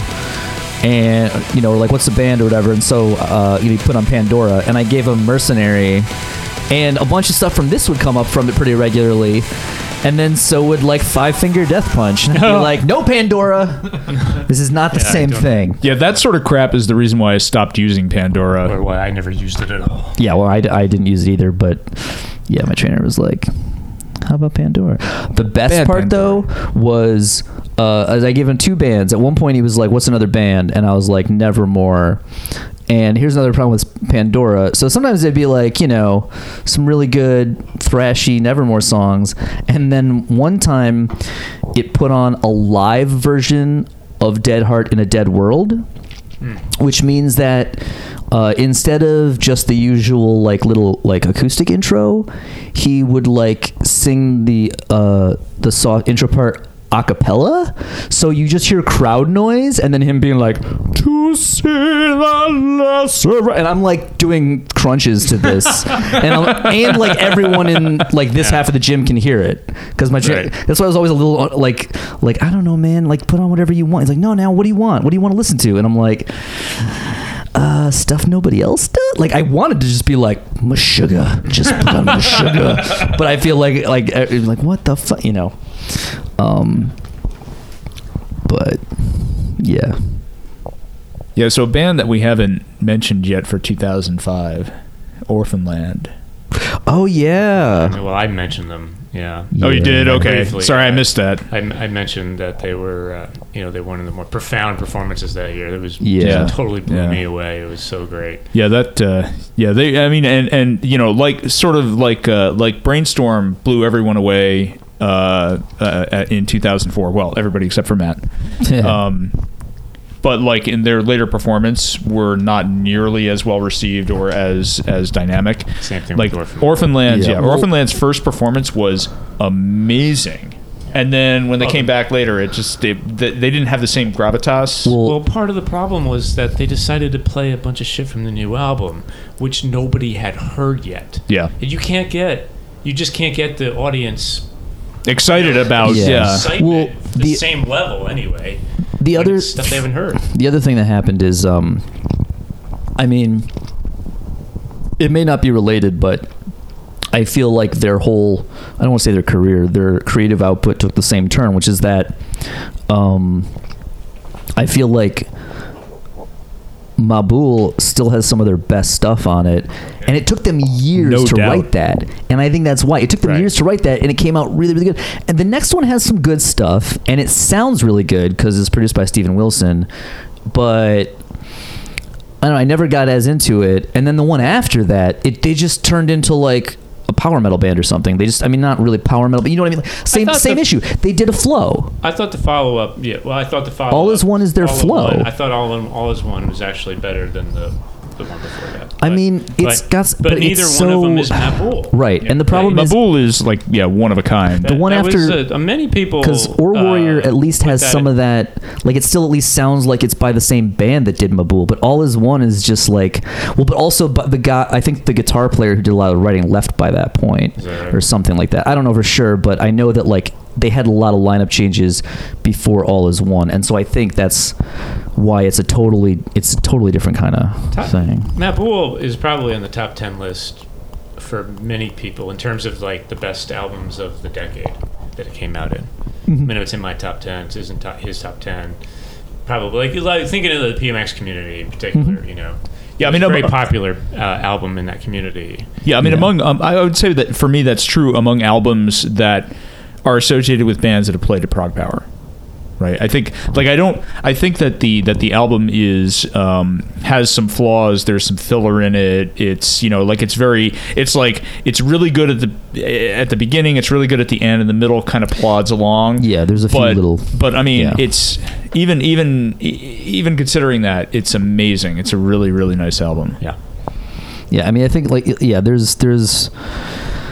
I honestly need to actually listen to Or Warrior more because I know people who think it's like the best shit ever, and I really like a few tracks on it, but I don't know if it was that then I ran into like the lame tracks or if I just didn't listen to it enough to get into the rest of it. But I wasn't quite getting the same kick as I was from Mabul, and then All Is One, there's some good songs or whatever, but I was just like, this is just like a different, it's like they have the same themes, but like they're not writing the same type of music. Did you ever notice that on the track with the dial tone on Or Warrior, there's that one track where the music pauses periodically? I love that track. Did you ever notice that the voiceover in that track is Agent Smith's monologue from The Matrix when he's interrogating Morpheus. Like humans are like a disease. He doesn't say. I don't think if he says that, but he does part of it. Whatever. I hate this place. Where does that happen? Is that the? It happens. It's somewhere in that track with the dial tone. Oh, okay. You have to play. Maybe you can pull it up and play it. But yeah. Good idea. He recites that monologue. It's and I've tried. I try to figure. Well, how does that? I don't even know what Or Warrior is really about. But it's like, why would? Well, that's the thing, right? That's the thing. I haven't. Again, I haven't listened to Or Warrior enough to totally say what like the story is or whatever. But again, they're like they stick to similar themes. So like. The Path. I think it's part one. I think. Yeah, maybe.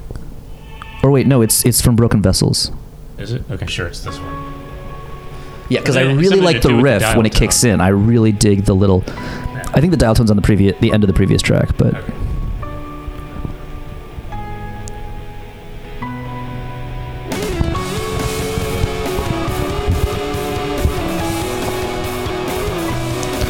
Yeah, see, this still has a little bit of Mabul to it.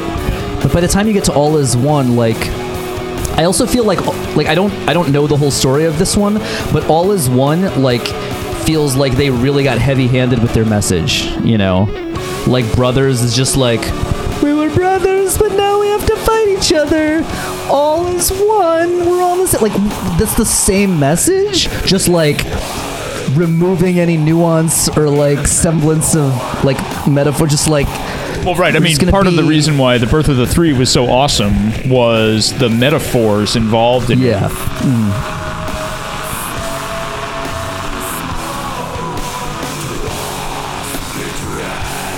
Also, I feel like he got better at singing melodically, but then he did too much of it on All Is One. Like, he's just trying to, he's just like, it's mostly clean singing. And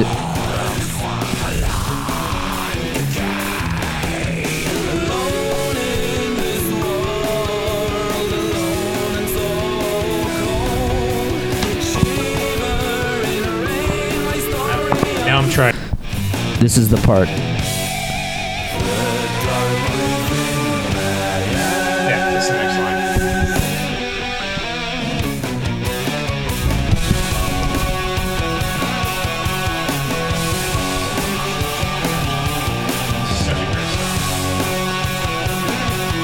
It's coming.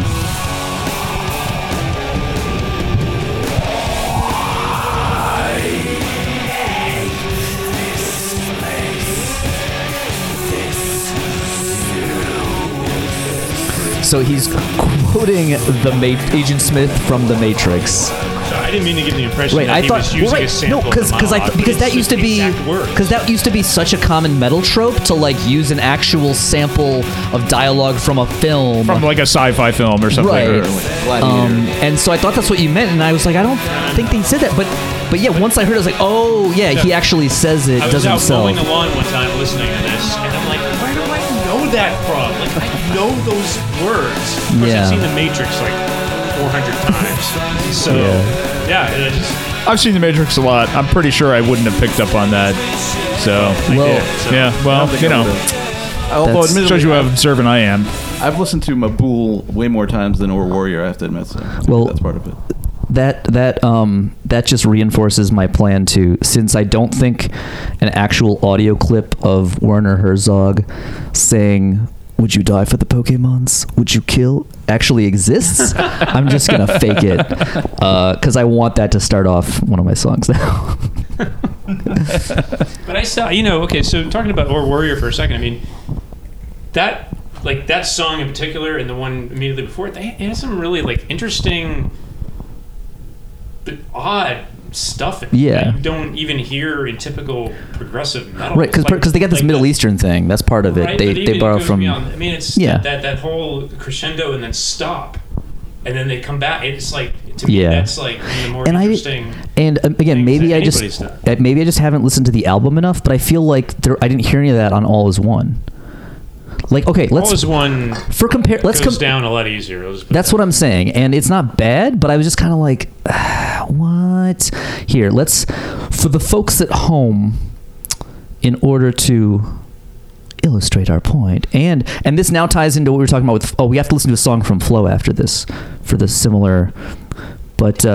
we should listen to the entire album. Hey, I'm down, but... Wait, is it on Spotify?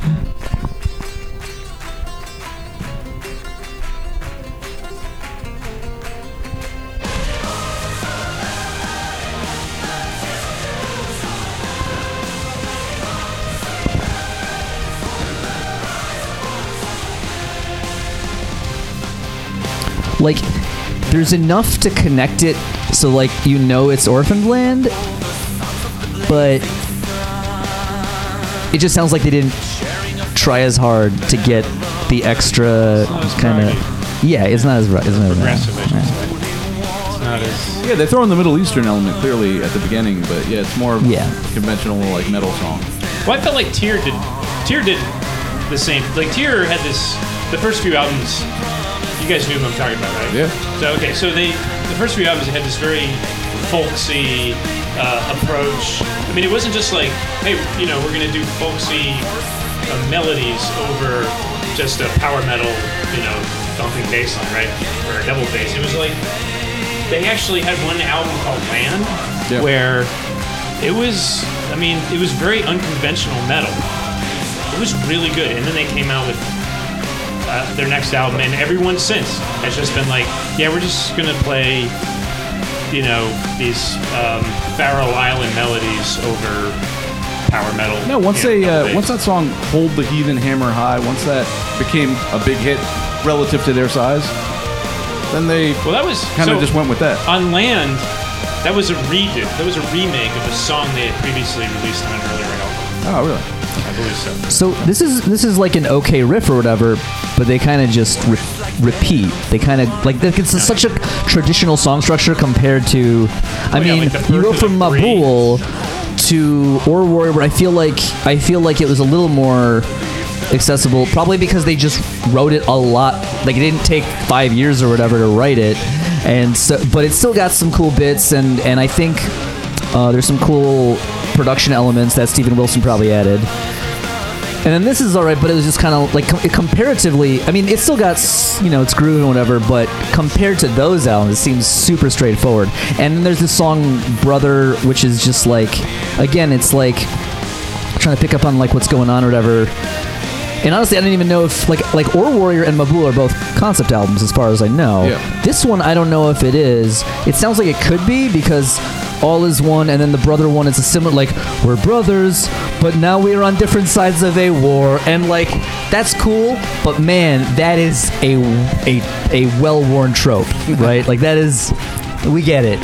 You're brothers, but you have to fight each other. Sucks. Really sucks. I mean, it's a good song, but you're right. It's not like Birth of the Three on Mabul. Yeah. Which is... Yeah. Well, I mean, this is land-breaking. So great.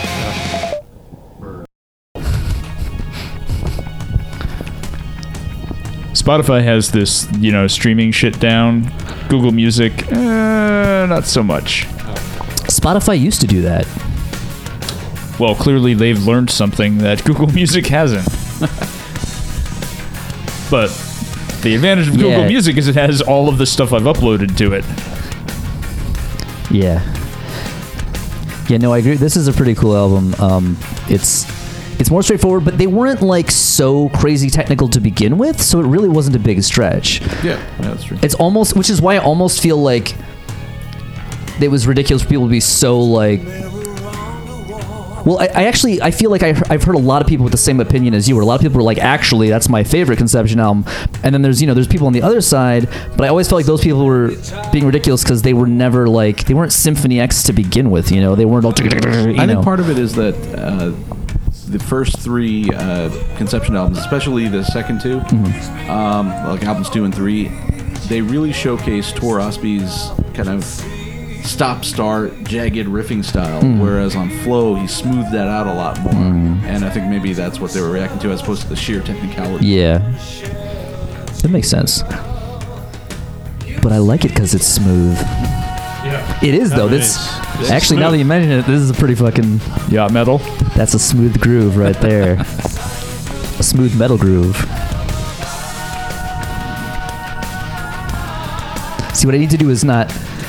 claim to have created it, but to formalize yacht metal. And then I gotta find a bunch of old examples like this and be like, bro, yacht metal's been here all along. It's always been there. It's always been there inside your heart. Well, part of the reason when I jokingly came up with that whole thing, I was like, oh, that's what I've been writing anyway. Like all my the thing in metal, especially prog metal, is there's always this weird division between the heavy parts and like the clean parts, right? And usually metal bands are like, all right, we need these clean parts just so that the heavy parts sound properly heavy, but just I don't care what it sounds like at all. Just fucking, it's the other part of the amp that I don't ever use, so I don't care if it sounds like absolute garbage, but just play some of that shit. But anyway, the point is I wasn't doing that. I was doing some... actually, Pain of Salvation definitely has some yacht metal moments. They got some smooth stuff. And that's probably where I partially got it from that, and then I listened to a bunch of Steely Dan, but... Yeah, well, the rhythm here is definitely smooth. Yeah, because it's got the right... It's grooving, but it's not... Well, it's got this very, this very rock cadence to it, but there's metal on top of it. Yeah.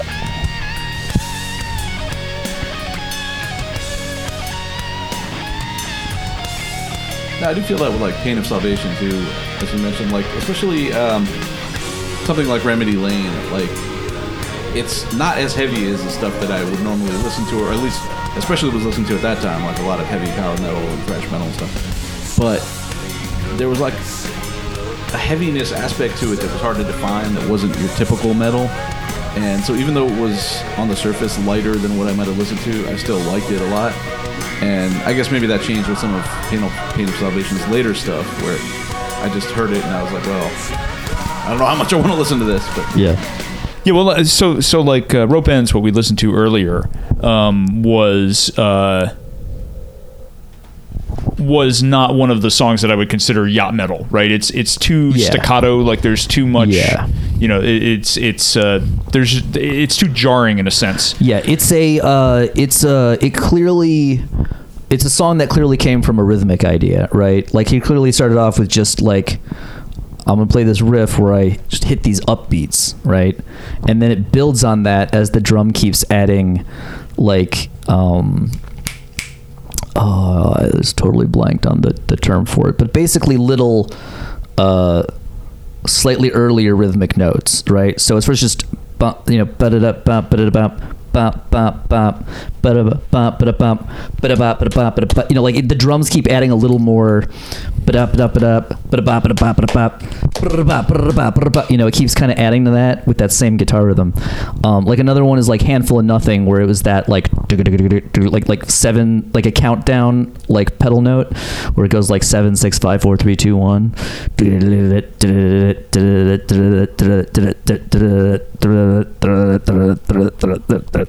you know. So it's like a rhythmic idea, and so that's your crazy rhythmic song. But then like a good example of really smooth, although like lyrically it does not work as yacht rock, but like In the Flesh is so smooth for a song about horrible abuse.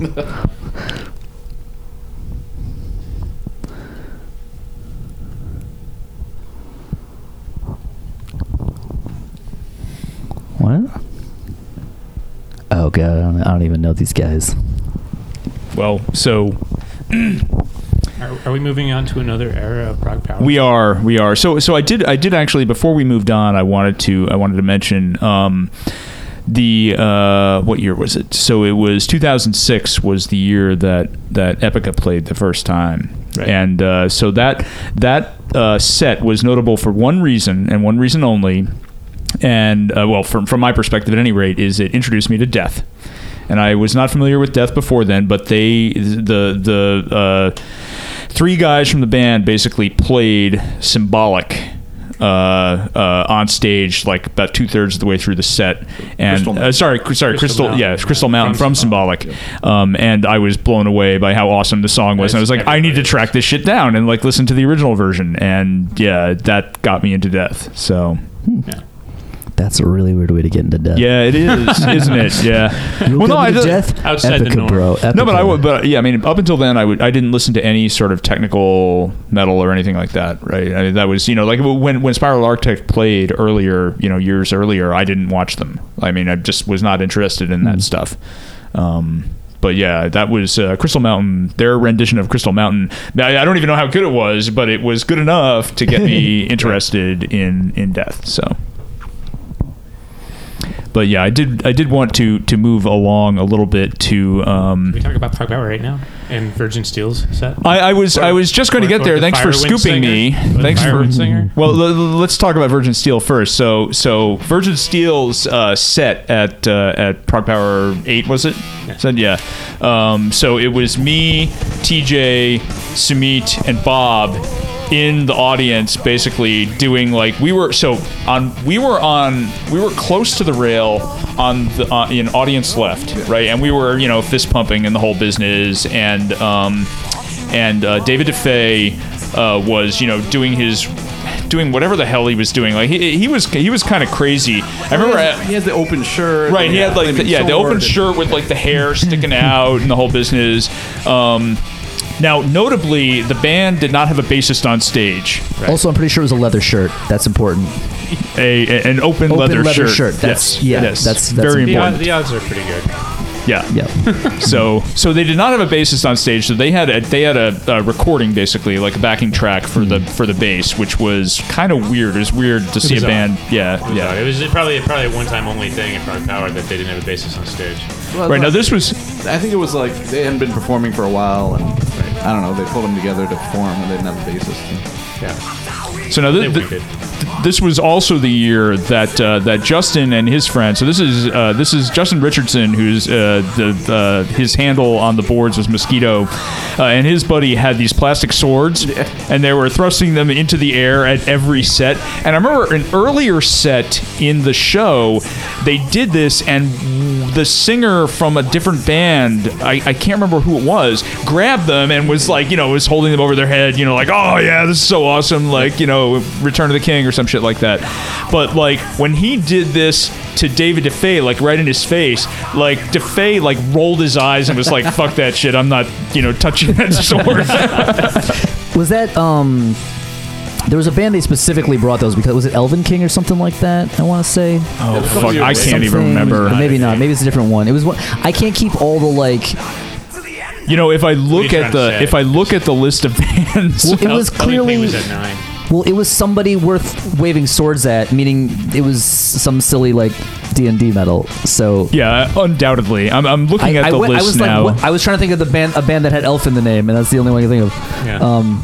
Wait, Elven King was there the same year as that party we were talking about earlier that you guys had with Bill Hudson and stuff, because I remember them being at the party, and I think that's what happened. I think that girl ended up talking to someone from Elven King, and I was like, fuck those guys.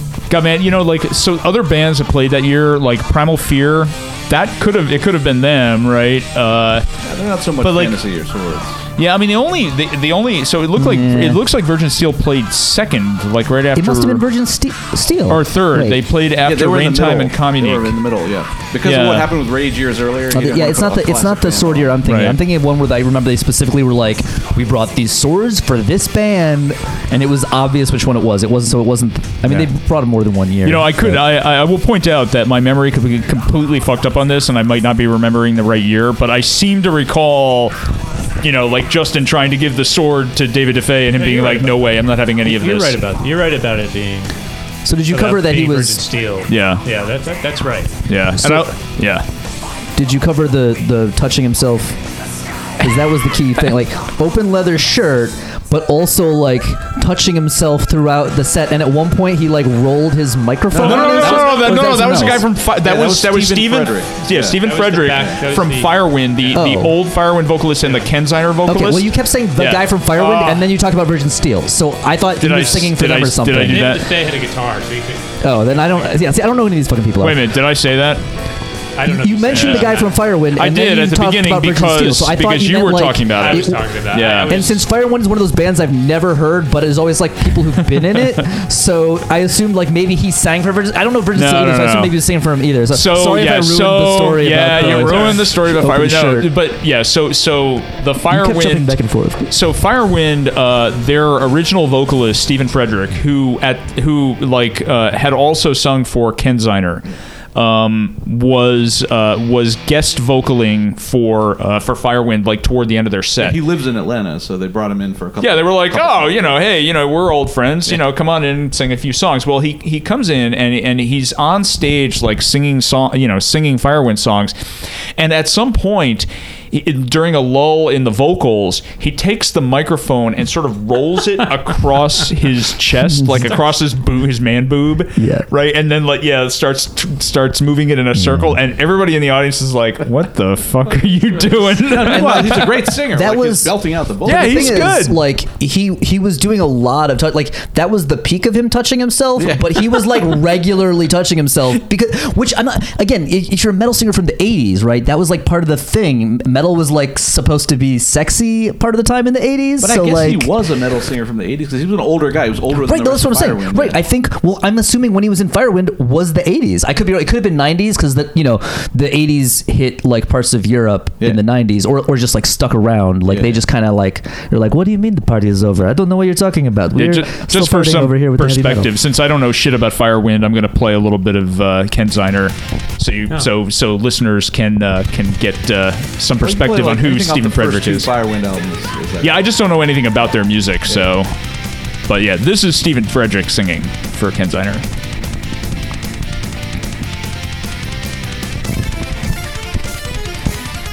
I will also point out that, like in the late '90s, this was one of my favorite power metal albums. This this would almost belong on like a Guilty Pleasures podcast, except that I don't really listen to it anymore. So I gotta admit, I got this Kenziner disc and I did not love it, to be honest with you. Wait a minute, you were like Mr. Power Metal. I know, but this one wasn't a fit. This was a little too keyboardy for me, let's say. Interesting. Maybe that's why I liked this one. It was a little bit like off the beaten path. Yeah. I hear a little Yngwie in it. It's got a little bit of the the guitarist Baroque keyboards. Oh, not Yngwie guitar, okay, but like I'm saying like Yngwie's band, not actually Yngwie. Just like the keyboards sound like a keyboardist who would play, you know, like a lot of Baroque kind of like, you know, with like a harpsichord sound layered over some shit. So I'll mention two things while this is playing about ProgPower 8. A few other things that stand out in my memory. So the guy, not the guitarist in Fire, not Gus G, the other guy, Bob, kind of blew everyone away because he was, at one point, playing both the keyboard and guitar at the same time. Which is a trick he's used on the multiple occasions. No, that guy's going to be playing this year with Sirius Black, too. Oh, that's right. Yeah. Okay, cool. Primal Fear, I don't really care for them.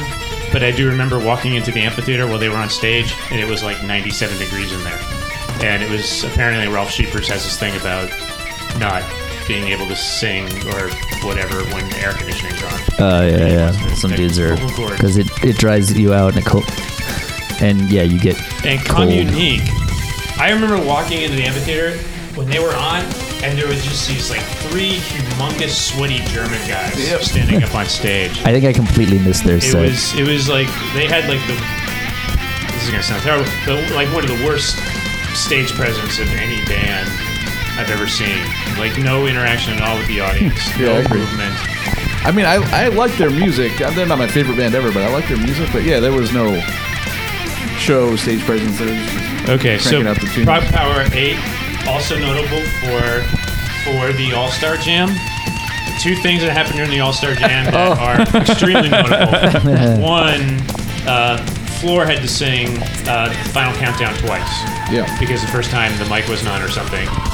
But they were having problems with that mic the whole festival, I believe. Yeah. And then the second one was Damien inviting the stripper up on stage. Okay, which, by the way, was awesome. Okay, but you can't just say stripper, because people are going to picture just a woman, like a stripper. No, it was a performance artist. Yeah, right. there was some kind of erotic performance art thing going on in the room. Right, upstairs, And they were body painted head to toe is the thing. So she was like, I think it was like black and white, like some kind of like zebra stripe kind of weird thing. She's like fully body painted. There were some complaints. Some people were like, I thought this was a family show. Yeah, some people complained after the fact. You know what the highlight of the festival is? That stripper. And other people were like, it was this weird split. But I feel like it was a really weird reaction afterwards online, because I was like, I don't think that it was worth that strong a reaction either way. But some people were just like, there was a hot lady on stage, and and that guy from Threshold who sings real good, and and then some people were like, it was horrible, and it was just. Yeah, but that was like the four people who brought little kids to that year. Right. Notably, among them Lance King. Yeah. And so the one of the other highlights of the of that year for me was this band. Oh yeah, that was great. So this is Sonata Arctica. This is starting with from an album I definitely don't know. Yeah, this is from Unia. This is the opening track off Unia in Black and White. Is that the one? Isn't that one everyone hates? So I think it's no. Or is it just the one that it's typical Sonata Arctica fans hate? Yeah, so early Sonata Arctica fans didn't like this album because it went into in a more progressive direction. I think it's great. More Tony Cox. I mean, this is a great album and I love it. But the one I think like true critique about it is that Tony Kako's vocals are all over it. Like there's rarely does the music breathe at all. Like he's just throwing words out so much, and I think that's a fair critique. But of all their albums, I like this one by far the best. I felt like they were more or less just a Stradivarius ripoff. I already hear exactly what you're talking about. he's not shut up. Right. Like, is he breathing? Because... Yeah, this is the Tony Cocco show. Am I saying his name right? Cocco? Keiko? I don't know. I have no idea. Cocco sounds fine to me. Right? Either way, I think we should call him Tony Cocco.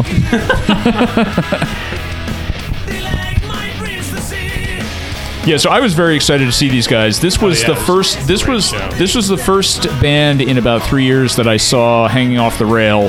Actually got Jeremy Hallam, shout out, to save me a spot right on the rail.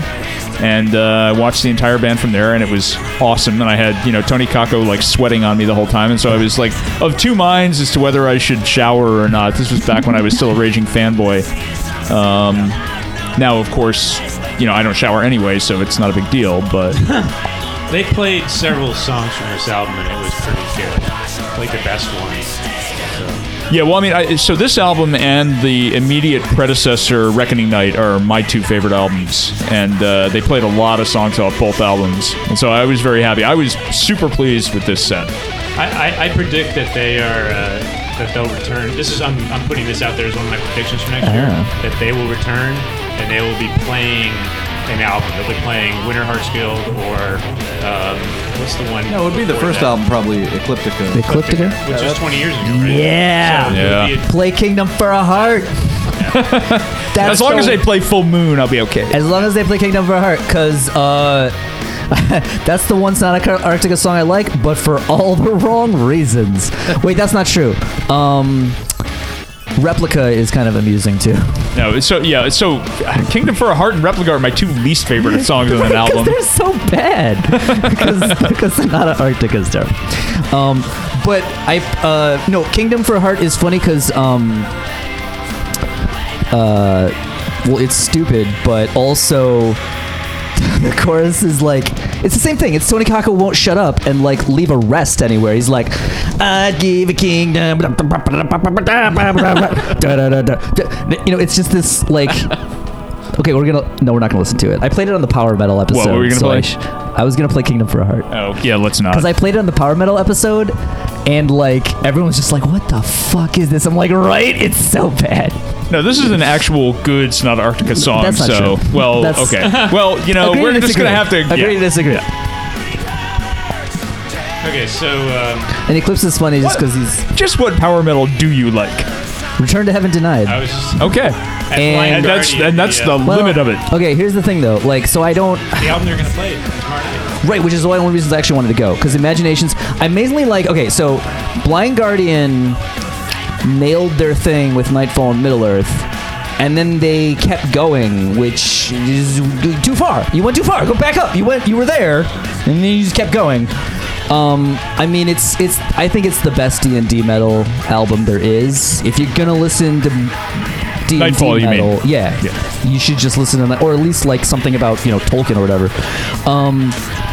But Imaginations was pretty good, and it was like less of the orchestration and like massive layering of Nightfall, but just enough of it, right? Like they were kind of getting there with it, and so it's kind of like you mean less symphonic metal, less classical music, right? Like in their albums are like an obvious progression, right? You listen to their stuff in order, you hear the progression, and so Imaginations is a little rawer than Nightfall, right? Yes. So. And obviously, it's not a concept album, but there's some pretty cool songs in there. And so, yeah, I was like, you know what? If they were going to perform an album that isn't Nightfall and Middle-earth, because if they did perform Nightfall and Middle-earth, it wouldn't sound right anyway, unless they, did backing tracks, in which case it would sound like they're playing to backing tracks. But they put Imaginations, out a remixed version of the Nightfall, which doesn't have the doesn't have the interludes, because they just wanted to put out. One you can push a button and you can skip those. Yeah, that seems silly. But Imaginations is pretty good, and I feel like they might be able to play it live to satisfaction. You know what I mean? Like they might be able to play it live to a point where I'm not like, this needs like 50 more of the same guy singing on it because that's what's on the album. But I think I've heard all but two of those songs in various live shows over the years. Yeah. So yeah, there's every reason to think they'll be able to play it. Well, my thing, I've never, I mean, they've been all right live, but you just, there's not five guitars layered on every lead, you know, like it's just, so it's not going to sound the same. And some of the stuff just sounds hollow because you're like, you have the, like the bass tracks, but those bass tracks, at least on Nightfall and Middle Earth, are so, there's so much on top of them. There's, I mean, there's still metal in Nightfall and Middle Earth. I feel like after that they started to like really erode the metalness underneath because there's so much crap layered on top. Like Nightfall and Middle Earth, I feel like they nailed the balance. Imaginations is more of just a metal record with that stuff starting to form on top of it. Well, after Nightfall, they went less metal, more billion tracks. Right. But their last two albums, their more recent two albums, they went a little bit more back to the. Yeah, they hit their. I need to come up with another. I keep using the term midlife crisis period, but I'm using it for multiple purposes, so I need a separate term. But they hit their. It's more their back to our roots is what it is. They hit their back to their roots phase. But then I didn't care anymore because I was like, well, that's cool, but I'd still rather just listen to Nightfall and Middle Earth. And like, I also just don't. Well, I mean, it's okay. It's partially me. It could be partially me that I don't care about a song about another fantasy novel I didn't read. Yeah. They finally wrote one about one I did read that wasn't Tolkien, and I still don't care anymore. I just, it's too late. I don't. What's the point? And I mean, well, you've passed the point in your life where you really want fantasy metal, kinda. And yeah, so you're, you know, at this point, it's almost true. Like nostalgia metal. But I think I also just got sick of the whole. I think I can't really say they ruined it, but I feel like a lot of bands follow that like. Guys, I read this book. Let's write a song about it. And for a while, that was like, because one of the reasons I actually liked that was metal. Iron Maiden's like you know playbook. Well, yeah, but like for a little while, it was one of the things I liked about metal because it was like, well, okay, at least all these songs are about different things, right? At least they're not all just about like some chick, you know, like they're different topics. But then like after a while, they weren't different topics. The topics were just. The last fantasy book I read, or like sci-fi, you know, like the what was the band that had all the albums about Stargate, and I was just like, really? Like, because I heard it, it didn't sound like they were about. Well, so Gamma Ray also, Somewhere Out in Space was like about Stargate, basically. Oh yeah, well no, but there's another one that Pagan's literally. Mind, or you think? Pagan's Mind. Yes, you're right. It's and actually no, they actually, it is about and it's not as bad as I'm thinking. There's another one though that I think might have something based on. Something that's really stupid. But the other thing is I also get super picky about whether it sounds like it should, like that's what a song about that should sound like, right? Which is another thing with Nightfall and Middle Earth, is that's what a metal album about Tolkien should sound like, which is ironic because their song Lord of the Rings is not what it should sound like at all. That is one of the worst. I've absolutely thought that before because it's supposed to be like this summary of the entire Lord of the Rings story, but it's just this like lilting ballad, dumb little ballad. Yeah, and like I feel like they wanted it to be what the Bard song ended up being, which is why recently when somebody I'm friends with was like, there was a clip from Vakken of, because they basically Blind Guardian doesn't perform the Bard song, their audience does. They basically say we're doing the Bard song and then the audience sings it, and like, and I already don't like that. I'm already like, yeah, I paid money to come here to sing with all these people as opposed to hearing this band play. But more than that, he posted it like, yeah, this is pretty much how awesome it was to be at Vakken. And I feel like a dick sometimes when I do this, but I'm not doing it at them, obviously. But I repost, you know, I shared the same video just so I could say, yeah. Like, although, again, the way I wrote it almost is kind of parodying what he said. But I was like, bro, it was so awesome. They played the Bard song. No way, the Bard song? And then something about that being like, only their second worst song or something like I forget how I phrased it, but you get the idea. You can have me on Facebook if you want to see my comments on the Bard song, but the point is it's a stupid song, but not as stupid as the Lord of the Rings. But Nightfall and Middle Earth they did, but anyway, yeah. So speaking of bad power metal bands, yes. So the following year we got these guys. Oh, I don't even know these guys. This is the one where the... Fuck you, Google Music. The singer's been in like 10 bands, right? Well, so the front man of Iron Savior is Pete Sielck. I can't... Sielck? Yeah, Sielck. Yeah, I don't know how to pronounce it. Anyway, he basically does his best Rob Halford impression on stage, right? Wearing, like, the long leather trench coat and the whole business. His voice is, like, 4 octaves lower. Well, yeah. But... I actually kind of enjoy this album. This is definitely a guilty pleasure. But I thought that at ProgPower they were pretty good for what they were, you know, for what they didn't. Let me put it this way. There was no false advertising involved in them getting on stage, right? They did exactly what I expected them to do. They came out, played some fist-pumping power metal, and, you know, we got into it on the floor, and then it was over, and that was it. You know, it was... They weren't a disappointment. They didn't blow me away or anything like that. But it was good. Yeah. I mean, I think I watched this set with you. Yeah, so. Absolutely. Well, that was exciting. There's no real discussion about this one, so maybe we'll just edit that one out. No. Well, this guy... I remember Kai Hansen was in this band for his first couple albums because it started out as a project. And then Pete Sielck was like, well, this is going pretty well. I'm going to make it a full-time band. And then Kai Hansen was like, well, I already got my own thing. So, you know, good luck with that. And it worked out reasonably well for him, I guess. Iron Savior still... releases albums every 2-3 years. They still play the European... They still release the same album every 2-3 years. You know, but you know, compared to the same album that Gamma Ray releases every 2-3 years now, Iron Savior's albums are a little bit better. So, I mean, you know, I'm a huge fan of Gamma Ray's, like, the early Kai Hansen's vocalist years. So starting with their fourth album, Land of the Free, Somewhere in Space, and Part of Power Plant, I thought were... excellent. I really enjoyed those albums.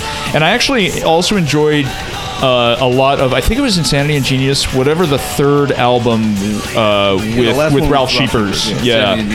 And that period I thought was really good. Like kind of, that sort of defined power metal for me in a way. But like everything after that, they were basically trying to... Everybody. I mean, Helloween and Gamma Ray basically defined power metal. Right, but Gamma Ray in their good period was better than Helloween ever was. Yeah, but it was the same style of metal. Yes, absolutely. But then like starting with like half of Power Plant and everything after that, they went in this like Judas Priest direction that I just had no interest in. Which I don't even know. No World Order was after Power Plant, and that was even at Kai Hansen's admission like a total Judas Priest worship. The one after that, I think, I don't know, Kai's wife had some kids, and it was like a 4 or 5 year hiatus. And then there was another one that came out in 2005 that actually was a lot better in my opinion. Like it had some longer, more intricate songs. It moved away from the Judas Priest stuff, and I don't know. And then after that, I think they started trying to copy Land of the Free after that. So. Yeah, I mean, I basically lost track of them like 2 albums after Power Plant because it was like I have no interest in this, so yeah, I mean I didn't bother. Yeah. And it's too bad. I mean, like Kai Hansen was like one of my guitar gods, even though he's not actually, you know, like he's. Let me put it this way: he's not exactly Jared Sombach or anybody like that, right? Yeah, well. But you know, whatever. Like I like the music he made. It was, you know, fist pumping power metal, great. But you know, it was kind of disappointed later on. What he's doing? Right? Yeah, exactly. Thanks for listening. If you enjoyed this episode, please rate or review us on iTunes. If you haven't already, subscribe on iTunes or yourmusicisbad.com. Follow me on Twitter at @TheOneTrueMatt and the podcast at YMIBpodcast. If you have any suggestions or hate mail for us, send it to YMIBpodcast@gmail.com.